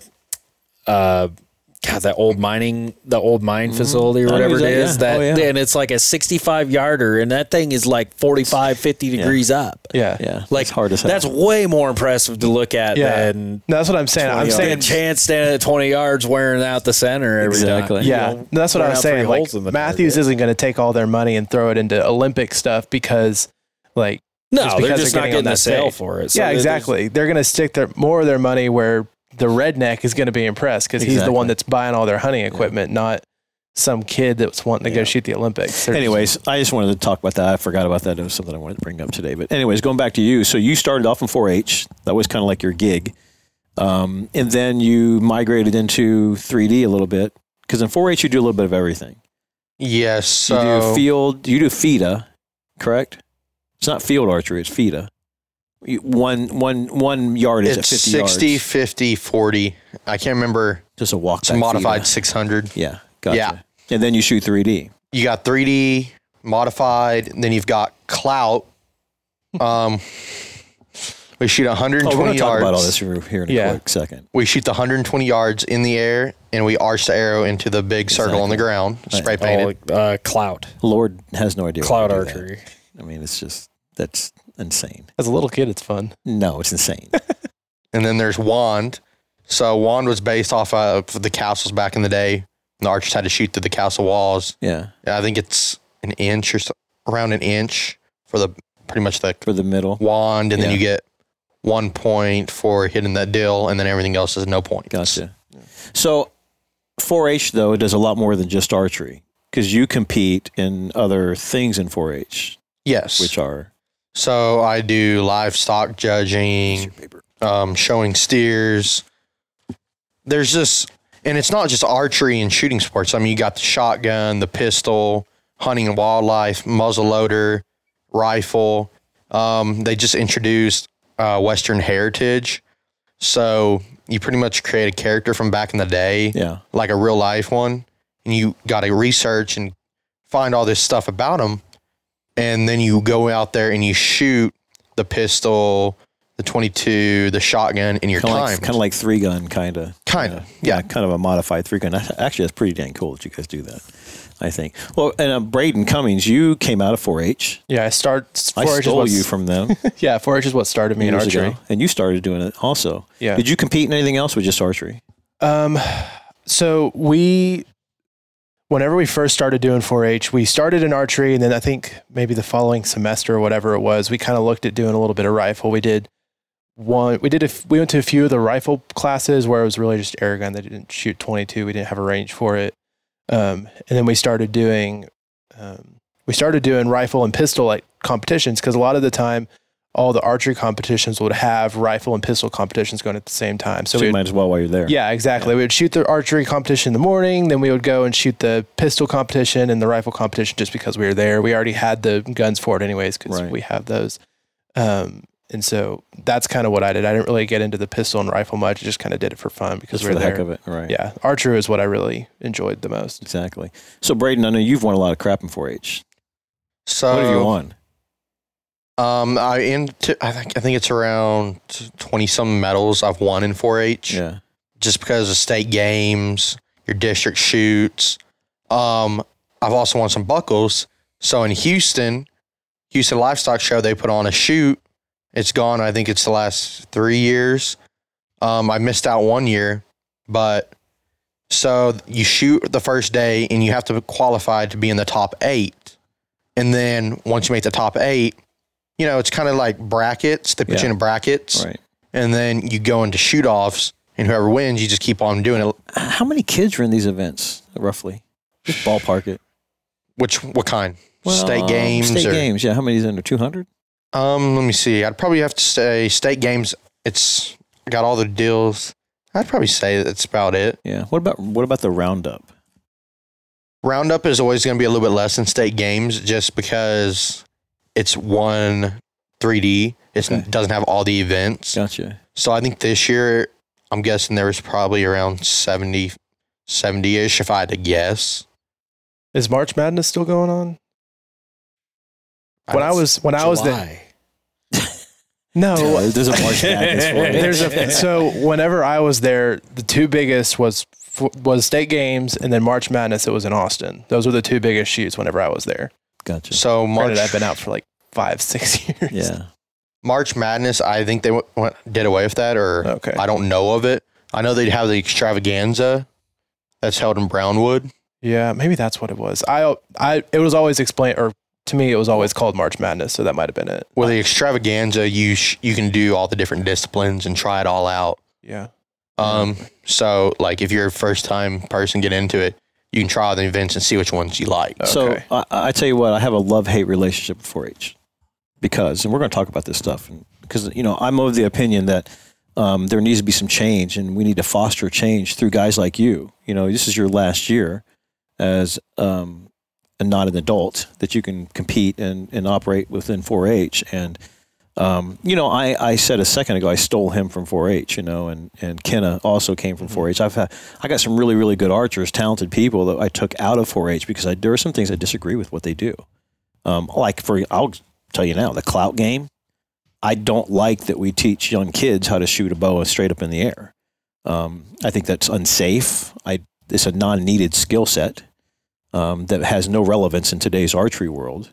If anything, because the way we are more compact as a society, you know, if you have little Johnny who's nine years old and he goes back to his subdivision and decides to shoot his bow straight up in there to practice for clout, how do you yell at him?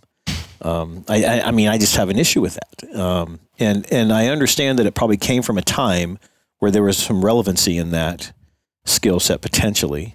Um, medieval times, I don't know. Because I just think it, I mean, Bridger, you agree? Oh, every kid, every kid in their Oh, backyard. I've shot that. Did the old grown up scene?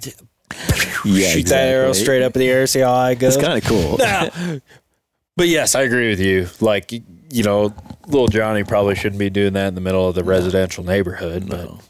But, I mean, but you could see where a kid would do that, and that's Yeah. kind of well, yeah, that's what I'm saying. Is like every kid does that anyways. yeah, You know, so don't give them any more encouragement. exactly.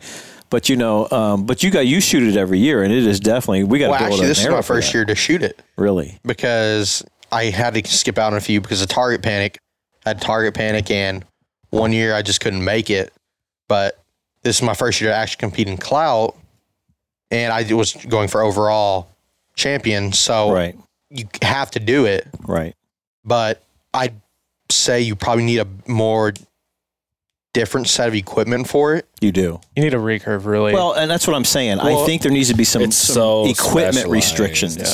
like a recurve with flu flu arrows, where the maximum distance an arrow can shoot is 65 or 70 yards. Let's say. Then we have more control.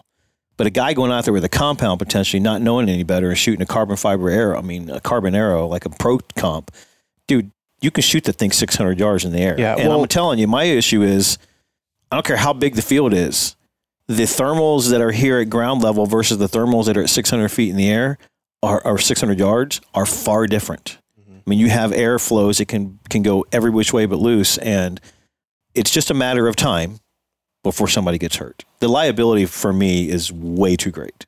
I, I just totally think that that once again a non-needed skill set in today's environment why we do it is beyond me. There's got to be and once again that's part of you know migration into where our equipment is where the talent level is and these things are getting faster and better and more accurate and we you know clout probably could have been a viable thing 20 years ago because the, uh, to be honest it both sucked. They were they were they weren't capable of shooting 300 feet per second Well- and we shot aluminum arrows that were huge you know. well, when I shot clout, I only did it one year, but I was shooting an old PSE Spider, Mhm. and I still like I would look down the line and I'd see these recurve guys way up here.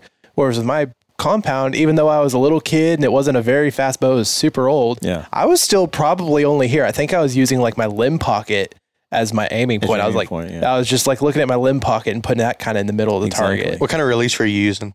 Just a little trigger release. Yeah. I was like, seriously, like it was a bow that my dad got. He traded something for it, and Yeah. my mom was supposed to be the one shooting it.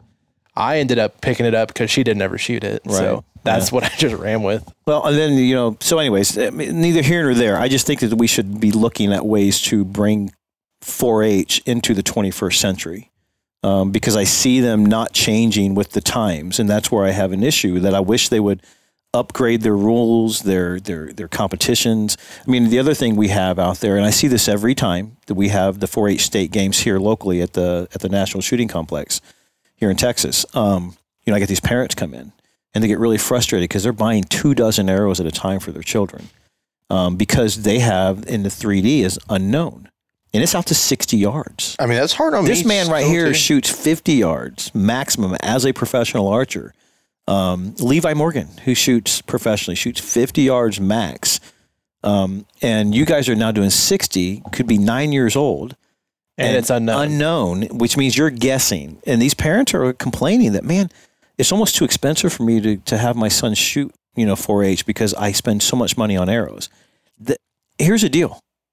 The unknown division in ASA, which is the largest one, even IBO, looking at International Bowhunter Organization, the attendance factor in that class versus the known is three to one. You've got 20 some guys shooting unknown, and you got close to 100 known pros. There's big parity because let's be honest, very few guys or gals go out in the woods without a rangefinder to hunt deer anymore. The rangefinders 20 years ago were not a common item. We, you know, 3D, I think, was created to teach us how to judge because we couldn't afford a rangefinder. We never carried them. Yeah. Um, this is back when I was a young kid. Um, but now, A long time ago. they're, yeah, it's a long time ago.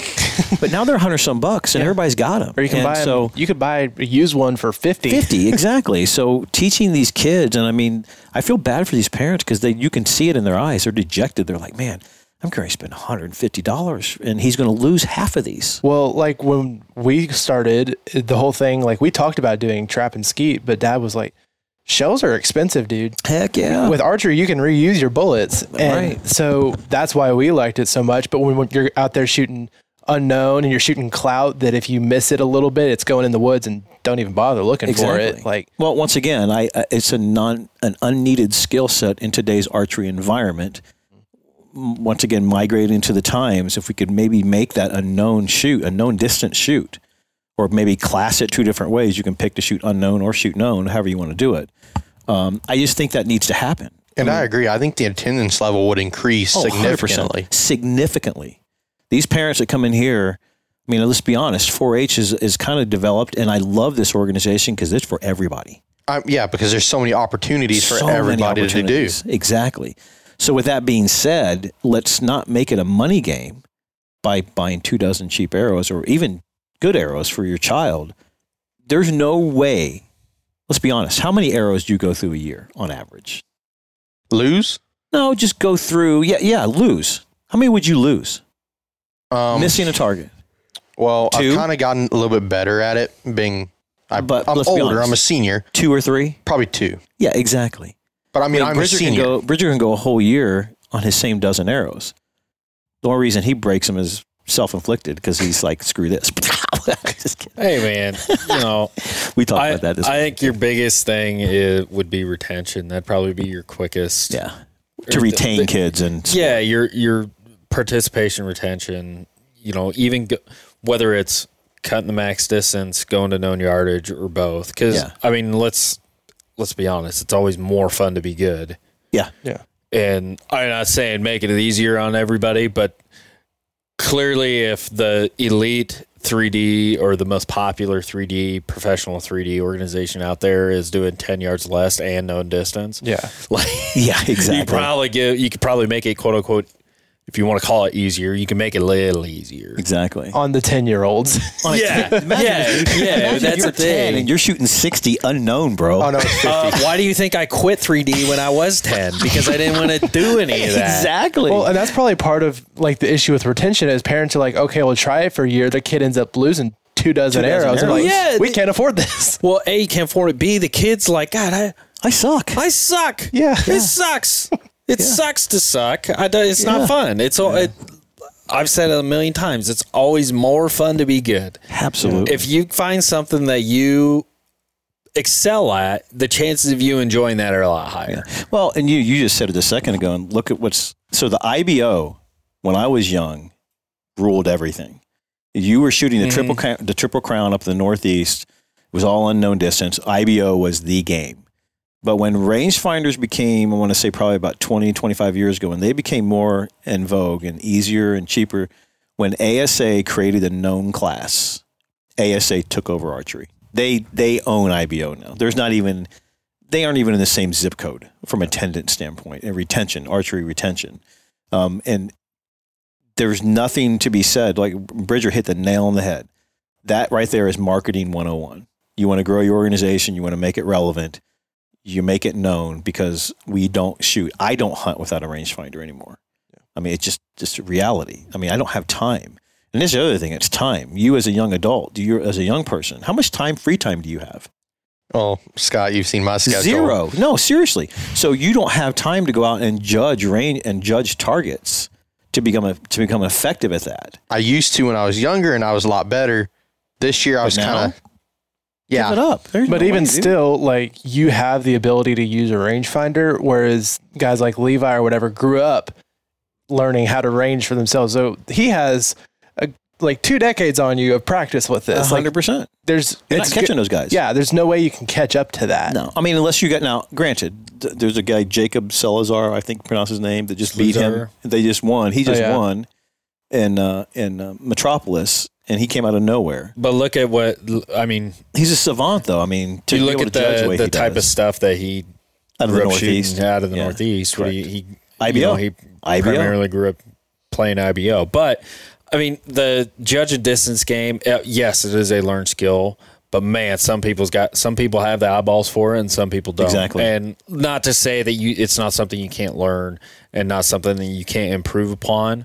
But man, it's just one of those things. Like some people got it, and some people don't. But and I, man, I do not got it. No. Now, granted, I have, I haven't like looked at targets and tried to tried to judge him for 15 plus years. No way. So, you know, for me to just come out and say, yeah, I can't do it, I haven't really tried. But like, you know, I could walk through the course and like Jesse and I were judging a couple targets when we shot on Saturday. And he's like, yeah, I never judge targets. I just, you know, going off of what I look at, I look at them and then arrange them. Like I'm not judging them. I just, you know, kind of have a ballpark. And neither of us judge it. Jesse was judging everything within, you know, Four eh, yards, three, three or four four yards. yards. Yeah. I I walked up and it was off by six yards That's a, on a that's black zero. board. That's like a that's a zero. That's a zero. so like to say it's yes, it is a learned skill, and obviously I can improve upon that. But man, it it is something that some people have and some people don't. Then, like can, then can you imagine teaching trying to teach a ten year old that? Oh, dude! Like,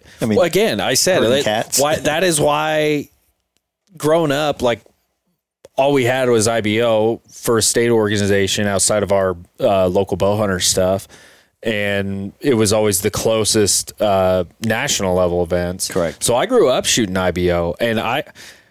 Damn, I quit shooting because I got my ass kicked all the time and it wasn't very fun. Mm-hmm. And you know, I go went to a target shoot. and Was like, okay, well, I I like archery and I can beat people when I do this. It's more fun to be good, so that's why I got away from 3D as a young kid. And what got me into FITA and indoor and all that stuff. So Well, you know, it like it. Not to say like that having that skill set's a bad thing or that that is a specialized skill set is a bad thing because it's not. Yeah, I'm, agree. I'm like insanely impressed by those guys because they can do something that I can't do. Yeah. So and I, I enjoy watching and talking and you know learning from the guys that Yeah. are able to do it. But man, if you're just trying to grow the sport as a whole, trying to get more kids into it, find something that That's not they're way going to do it. enjoy. Yeah. Man, to running something that Oh. hard is tough. Well, I felt tough so bad stomach. this year because down in Mercedes, and it happens at every shoot, kids are getting kicked out because of the arrow size. Vegas gives you that 23 diameter leeway for your tip because your Oh, tip's yeah. always got to be Once bigger. again, that's rules. Yeah. But That's an archaic rule. I felt so bad because the kid got kicked out and he didn't have any other arrows, and I didn't have any I could give him because at that time I only had like four arrows, and that was Well, and so what the, what it is, and I don't know if you've ever seen it. 4-H has has a template thing. It's a tool, and you Like got to be able, you got to be able to slide big your arrow in it. No, you got to be able to slide your arrow inside of it. And the problem I mean, is, World Archery and USA have used like they have a judge's template.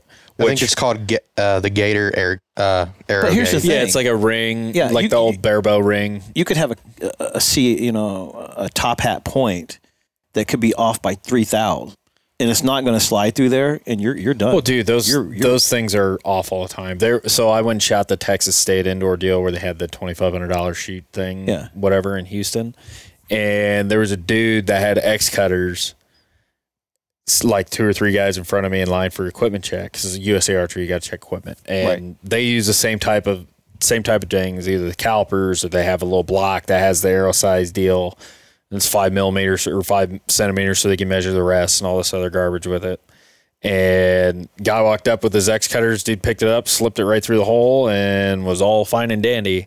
And that arrow is twenty four. 324 or 328 too large Yes, you can't shoot For that- theoretically. for any USA deal because it's the same deal. Get, Uh, 23, 23 max, 9.3 millimeters, whatever. Right. And his arrow went through there no problem. And I looked at the judge. I was like, hey, I'm going to let you know. Uh, probably need to get that thing rechecked. Because I think was it a 4H one where you got pegged for having Yeah. PS23s, and I've watched guys shoot world, literally shoot world records with that arrow. Yeah. And you know, I get it. There's manufacturer discrepancies every once in a while. Concentricity of an arrow can change. You can get slightly bigger diameter. If you, I remember when we came out with uh, when I was shooting for gold tip, and they came out with the 9.3s. Uh, I think I was shooting. I can't remember if it was in Nîmes or in uh, Telford when they had it in England that year. But I literally I had to go and sand off my labels. Are you kidding me? that The label wouldn't fit through. Like the arrow is so close to, to max diameter Wow. that it would hang up on the label, and the guy's like, ah, like, no, can't do it. Like, I literally had to go sandpaper my labels off.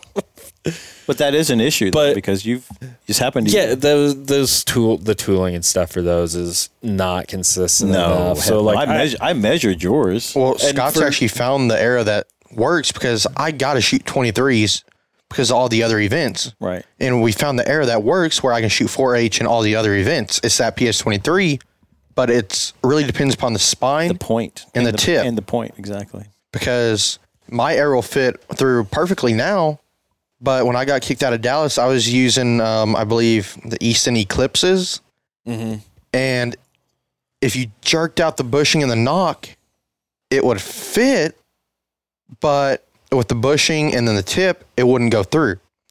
And we didn't have any backup arrows. So we drove up to Dallas and I got kicked out. Um, see, that's wild to me because I, like, man, you again, same type of deal. You're trying to grow the sport, trying to get more Yeah. people involved.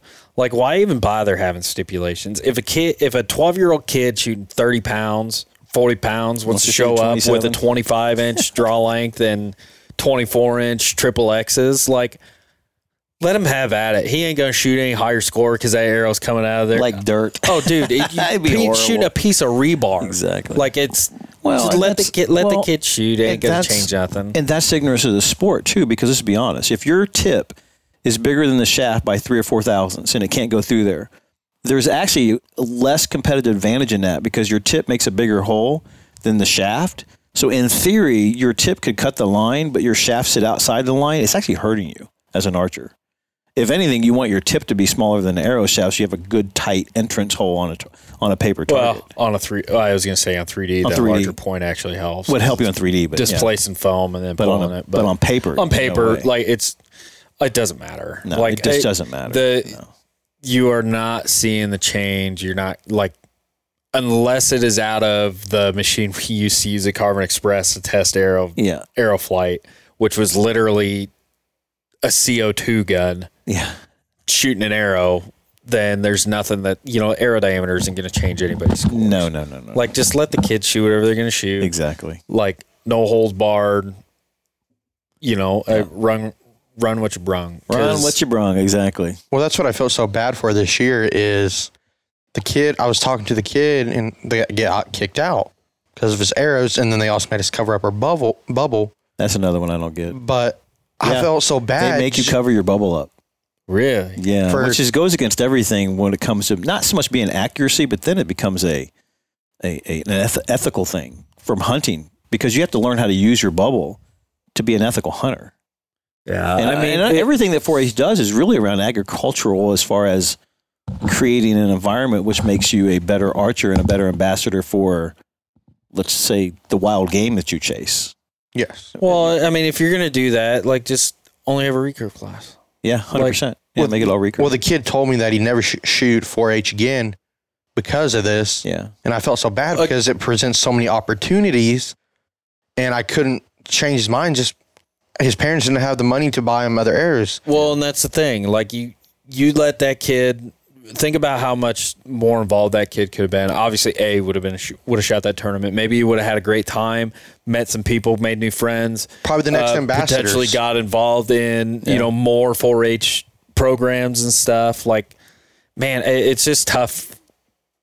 watching kids programs limit uh, limit what you're doing. Yeah. Yeah, and it's hard on me just because I see so many kids that get kicked out, and I try to keep them in it, and I try to recruit people, but they always have the same problems. Yeah. And I try to do my best to help them, and I try to tell them what I shoot, like the areas that we found that work now, and I try to get them out there. But there's, But that's like I said, there's so many well, opportunities. you get a sour taste in your mouth, you're not going to want to do it again. Yeah. I mean, Well, it's and it and it's that t- way with anything. Well, and it took a lot of time and effort for you to you and I to come up with the best system, I guess, for you. But at the end of the day, uh, for the, it, it's just a. I hate to say it, it's a, it's old business that needs to be brought into the 21st century. It's old rules, it's old way of doing things, and they're not making the changes to change with the envi- archery environment that we live in today. And if they did something that simple, man, 4-H would be huge. I think you it know, would promote so many don't you- world I think 4-H already right now runs the largest youth program in archery. Period. Yeah. it's the largest Just in by the country. numbers. by nu- by sheer But numbers. I mean, that's again. So okay, it's the largest one in numbers. But you look at look what type of shooters are they trying to gravitate or trying to attract? Are they? Is it more of like a grassroots type deal? Uh, Yes. which obviously it is. That's their. I would assume is their game plan and what they're trying to initiate is get that grassroots program growing and you know just getting kids involved in the outdoors to help them integrate into other 4-H programs. Well, our main concern is safety, and it we're trying to get promote shooting sports because you have so many people that live in the city it's that a pro- don't. It's a promo- it's a promotional thing. Yes. At the end of the day, it's a promotional thing. Make it easier to participate. Yeah. Like uh, plain and simple. Let the let the premier organizations. Not to say the 4-H isn't a premier organization, because obviously they bring a lot of kids into the outdoors and agriculture, Correct.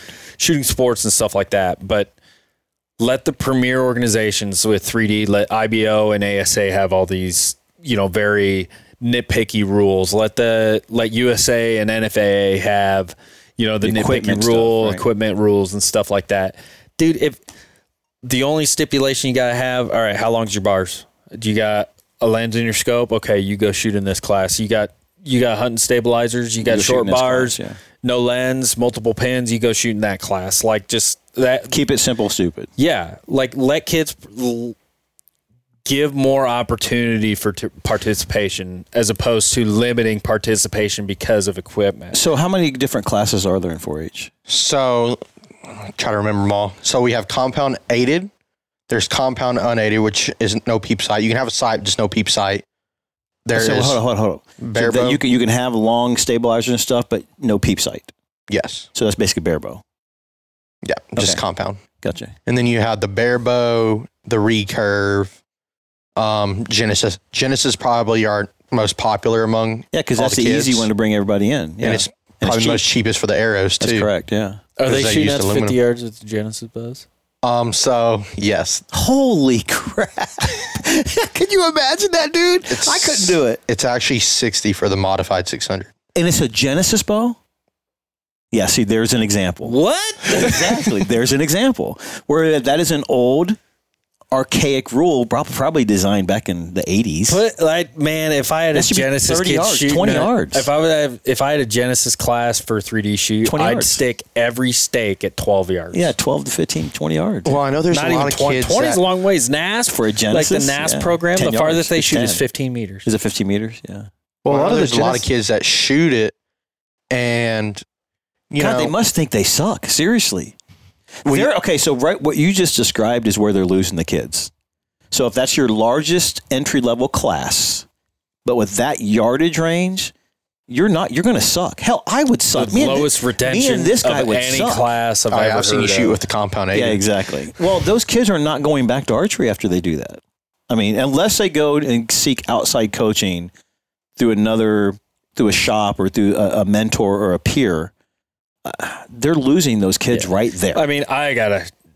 But so I, have, I have a shtick with the with, 60 uh, NASP, anyways. I think it's a cool program with schools and stuff, but Yeah. anything beyond that, is, oh, yeah, it's, yeah. so there- for the there's 60 zero. 50 and 40 though that's for the seniors then the it, everything gets closer so if you're like a junior yeah. your max is 30 and then 20 and 25 some But with that. a Genesis bow, as a 15, 16 year old, you're going to shoot 40 yards 60 50 40 with the Genesis bow.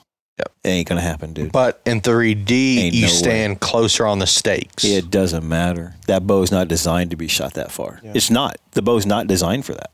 It's to that is what we call a ten yard bow. It's to bring someone into the sport, teach them at extremely close ranges, because that's where its wheelhouse is. Yeah, the- it's it's a it's a mechan or it's a tool to teach the mechanic of grab the string, let the string go. let us let well, it go. At the Kerrville Club, that's what they have. That, that those are the only bows that the club owns is Genesis bows, and Yeah. that's what it was. We'd shoot them at ten yards 10 or yards, something. yeah. that's what a lot of the kids got started in. And then if you're if you had your own equipment or you're better, you'd shoot further out. Yeah, But that's crazy, dude. Every- See, there's a there's an opportunity right there. Every 4-H club mostly has Genesis and Barebow. Maybe a few of your more expensive ones, they have a compound aided Right. or stuff, or maybe a recurve. I don't think there's. We're probably lacking more on the recurve side. Yeah. Um, I know there's plenty of compound aided and unaided. Um, so that's odd. 4-H, you guys are a little bit light on the recurve side.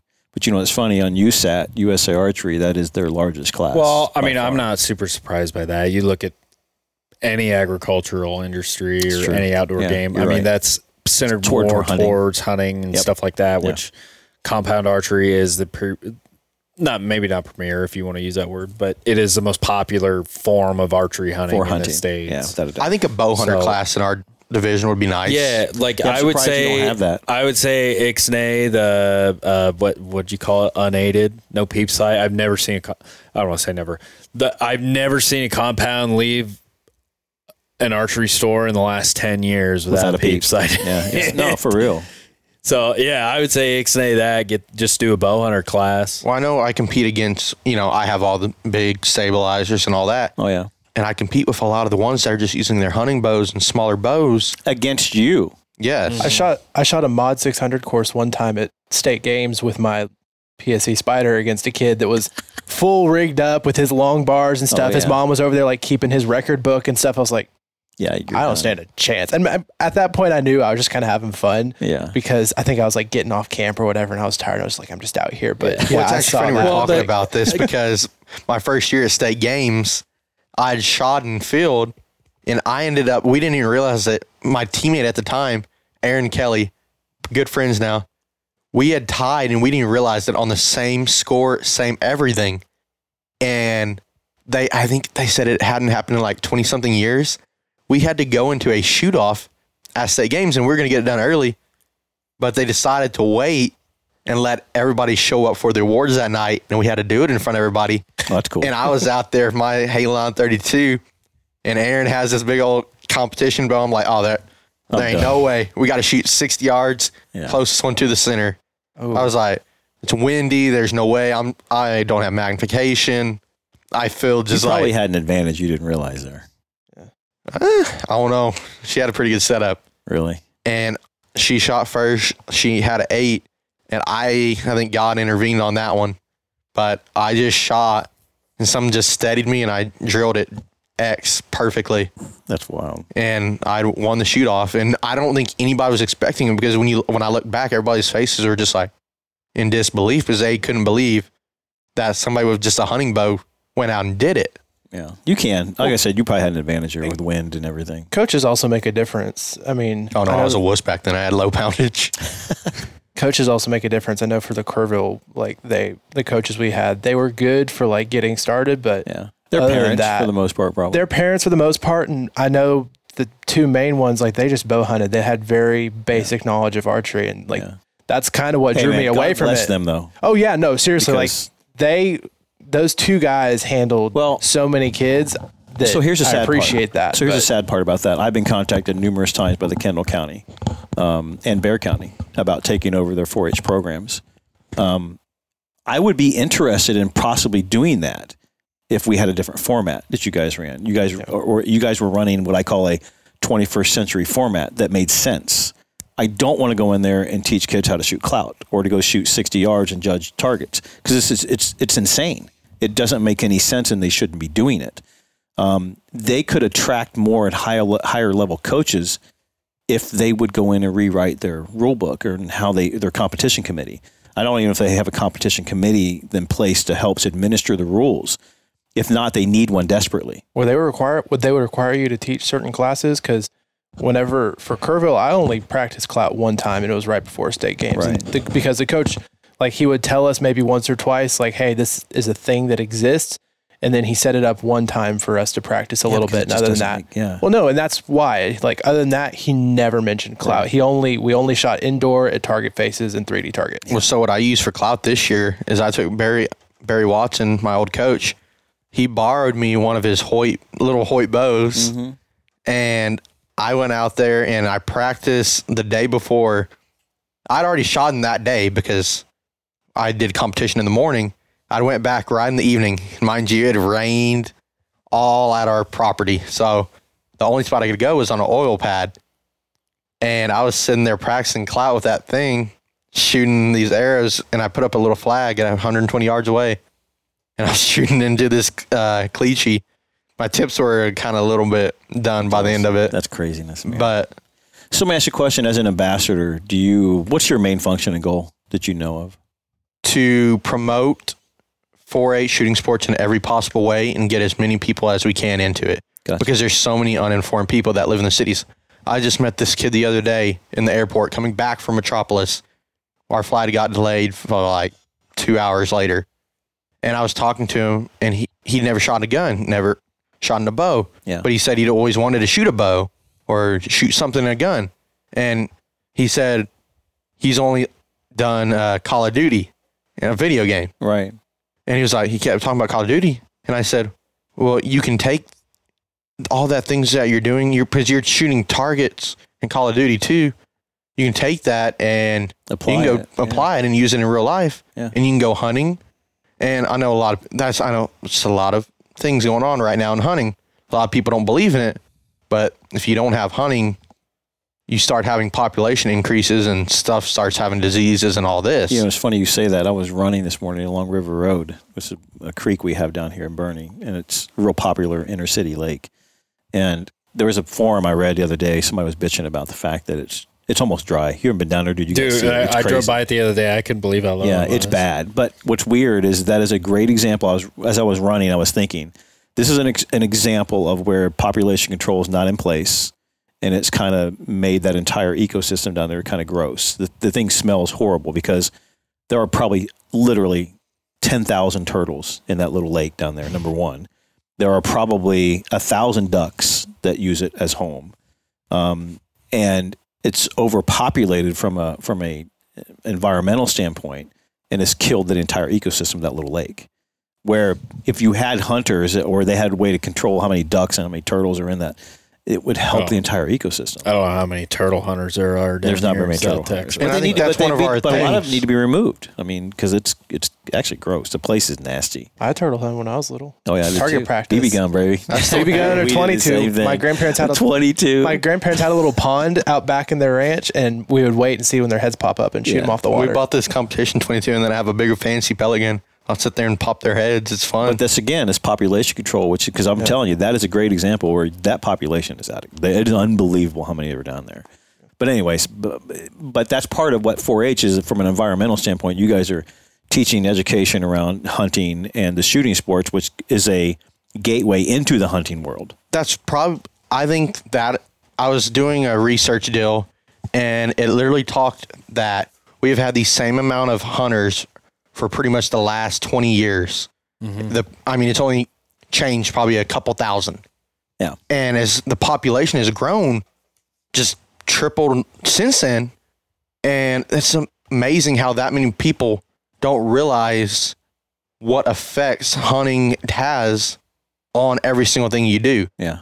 And they just don't understand that, which is why 4-H helps promote that because they promote the shooting sports. They prom- they promote they sh- we shoot targets and we shoot the 3D, but we show that it's good. It's a, actually a good thing to go out there and hunt. Let's be honest, and this is one thing I love about 4-H because without 4-H now teaching young people about I mean something simple as agricultural weed, you know, the welding or growing crops, judge. You, you, I know you do a lot of meat judging and stuff like that.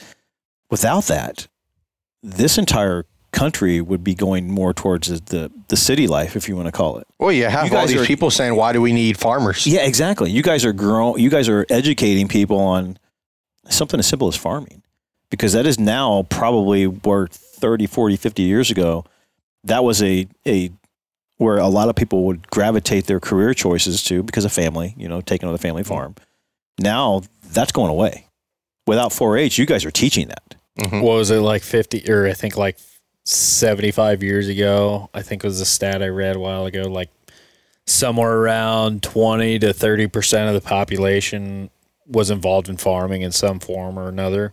And now, like it within the last 10 years, it's down to like two, 1 to 3% Is it really? or something. Yeah, it's That's insane. That Well, is we know the uh, one of the guys for Texas that gives uh, HEB their vegetables, and he's pretty much their main He's, supplier. he's probably the only guy. 4-H Yeah, he's like came the- out of the 4-H world Um, I'm not really sure on him. Yeah.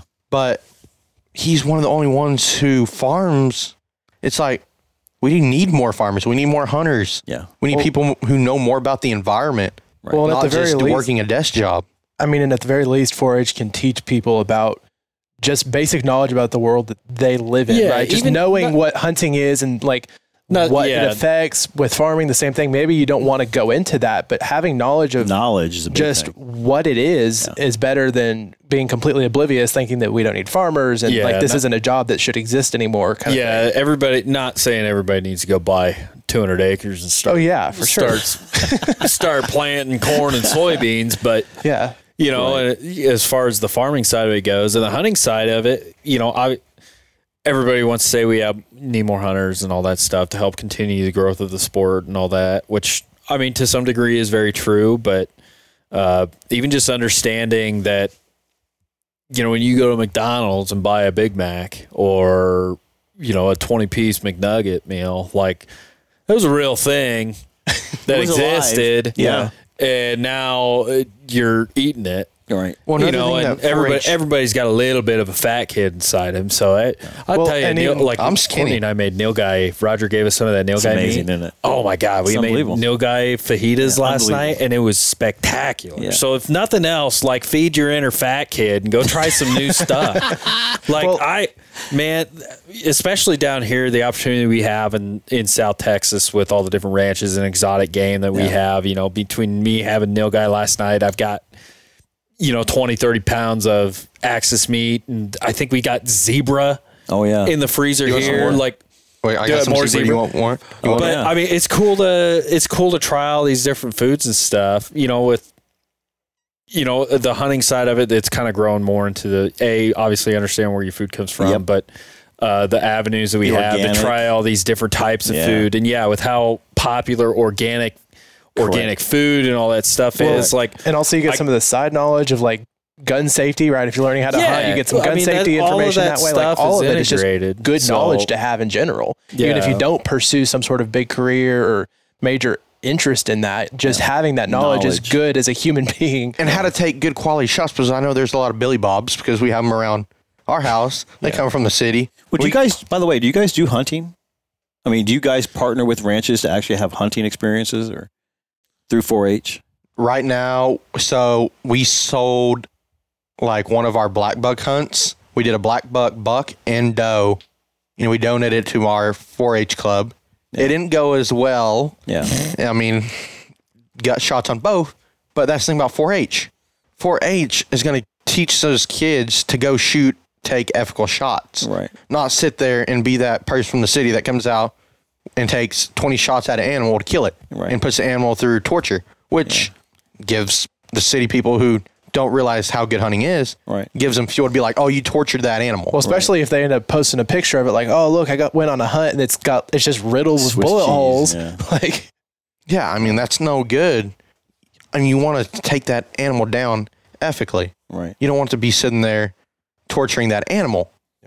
And I think that just 4 H helps promote good, better shots. Yeah. Well, it's definitely the. I think it's the leading organization for youth into outdoors activities. It's the largest. There's no mm-hmm. doubt. I'll never dispute that. I just think that their platform is about fifty percent effective, and Well, retention I- has got. I bet you if they've never done a study, but I bet their retention of of of of attending attendees is probably nowhere near from a from a competitive standpoint, Yeah. I would say probably for sure. Yeah. And you know, most of that because of the type of programs that they have and they're growing, you know, trying to grow not necessarily competitive archery specifically, but you know, just anything involved with the outdoors and Oh, the bow hunting class, adding the bow hunting Any- class. yeah, but anything, uh, you know, just with what they have and what they're trying, what their main goal is. I understand why they have some of these older, more archaic rules because it's not their main focus. Now, Correct. Yeah, exactly. you know, obviously us, that's that's all we care all we about. It's the only thing we've done. It's the only thing you've done for 30 years. It's the only thing I've done for 20 years. So for us, it's easy for us to sit there and point and nitpick at everything. exactly. But, uh, you know, it make having some of that would definitely make Well, it could easier. you imagine? I mean, us being selfish, wanting to grow the competitive side of the sport. Like if we can make it more fun for kids, that's going to help grow not only 4-H because they're going to keep more kids inside of it, but uh, you know, just us. You know, give give them an opportunity to help or give competitive archery and higher end archery Well- a better opportunity to transfer or to get some of that crossover from kids shooting that stuff and seeing like, oh well, who's man shooting this 3D stuff's really cool. What else can we go do? Right. Well, or shooting this indoor stuff's really cool. What else can we go do? think about it. There's really not a minor league division of our of our sport. I mean, 4-H could be that. I think they are From a youth of, program, From a youth yeah. program, taking the youth and teaching them, and then It's kind of the start out- of a lot of people. Yeah, it is. Well, I can tell you now, there's half a dozen archers that I have here, young people that started out in their that I kind of took away when they were 14, 15 years old. One of them sitting right here, and fostered them into hyper competitive archers now today in their 20s. You know, a couple of them are shooting on a national level now. You're probably going to be one of those guys. Um, Do you feel old? Yeah, I'm old, dude. I'm an old as dirt. But yeah, but it's something that I think that they, if they would look at that and kind of, you know, charter themselves around that, not just archery, trap shooting, skeets, import sporting clays. They do a lot of that stuff with the guns, and it's another segue. You know, right now that I think that could be taken advantage of to help grow the ATA, which is the Amateur Trap Shooting Association, or the the sporting clays. You know, which is huge in Kerrville. I mean, there's there are places you can go and practice that and apply that trade as a young adult going into your you know into your older years. And then what do you that happens that's that's full circle because then you know what? You have grandkids where you get kids and then that's how grows and fosters that entire generation which keeps that that wheel spinning over and over. I mean it's how i did it when i was a kid. We didn't have 4-h when i was young uh, well, at least where i was from but it was I, have a, I had a father and a grandfather and then all of our family friends all outdoorsmen. And it kept me in those genres and doing it my entire life. And then when my kids, all my kids now shoot, hunt, fish, they do everything. No, that's how I grew up too. Just back in the country, hundred percent. go hunting. You know, ever since you could walk, have a gun in your hand. Yep.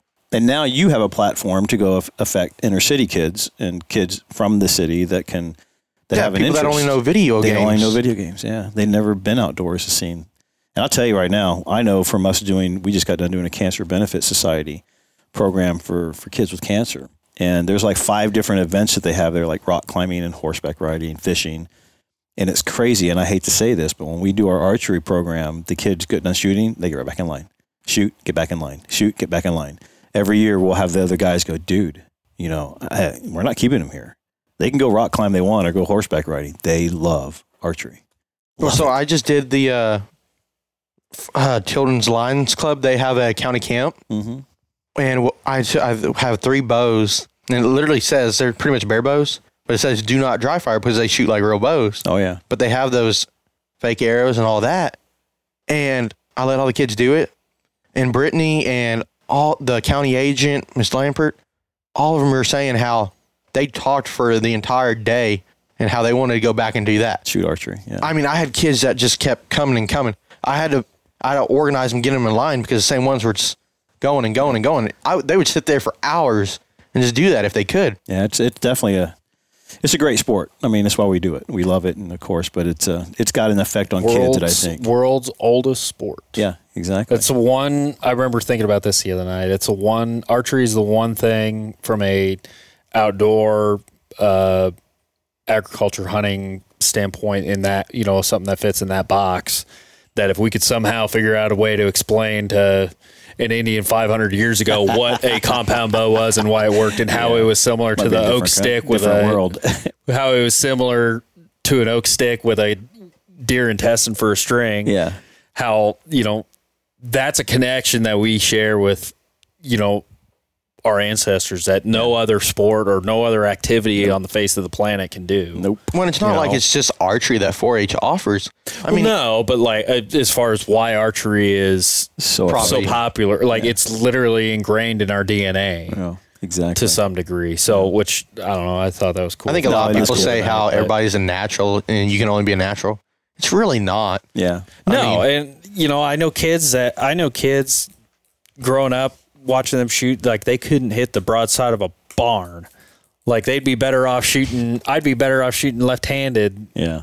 You know, that now are very capable competitive archers. You know, Yeah. without any issues. So it's it's definitely a learned skill, but it's something about everybody Okay. can do. So Well, we got to wrap it up. We've been on for two hours, but I, we could probably talk about this forever. But I, I'm excited for you because a national ambassador is a big deal. That's pretty cool. I mean, to have somebody, a kid here locally, to do that's pretty amazing.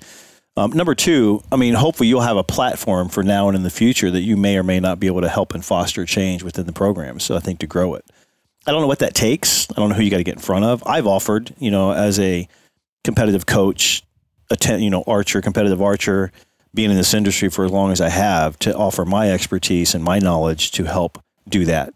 And whether we start that locally, then it grows regionally, then grows nationally. I, I would be welcome to do that. But um, I think that's got to happen. And hopefully, someone like you, Brandon, who has been with me now for a couple of years, as we grow and you know together, you becoming, a, I think you- you'll shoot professionally one day if you want to do it, um, can help that. And you have that now, that footprint within this organization to make that happen.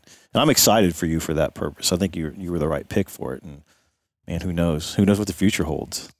So you never know. Anyways, um, man, we're going to wrap it up. Great conversation today. I think we will cover some really cool stuff. Um, it'll be long, so you guys have to break this one up and listen to it in a couple of different segments. But other than that, uh, we hope you keep listening. Brandon, thank you for coming in today. We Thank you. appreciate you. Yeah, hopefully you got some some good stuff out there, and and uh, hell, we got video dude integrated today as a 4-H guy. So Thank y'all, y'all, for the feedback. all right, man. You guys be good out there. Thanks for listening. We'll catch you on the next one. Oh, and if you would like to join 4 H and the many opportunities it provides for the kids eight years old or in the third grade and up, you can do so by reaching out to your local AgriLife Extension agent office in your county. Um, but if you'd like to learn more about shooting sports specifically, you can contact me, your National Shooting Sports Ambassador, by contacting Leading Edge Archery in Boerne, Texas, or by visiting their website and or Facebook page.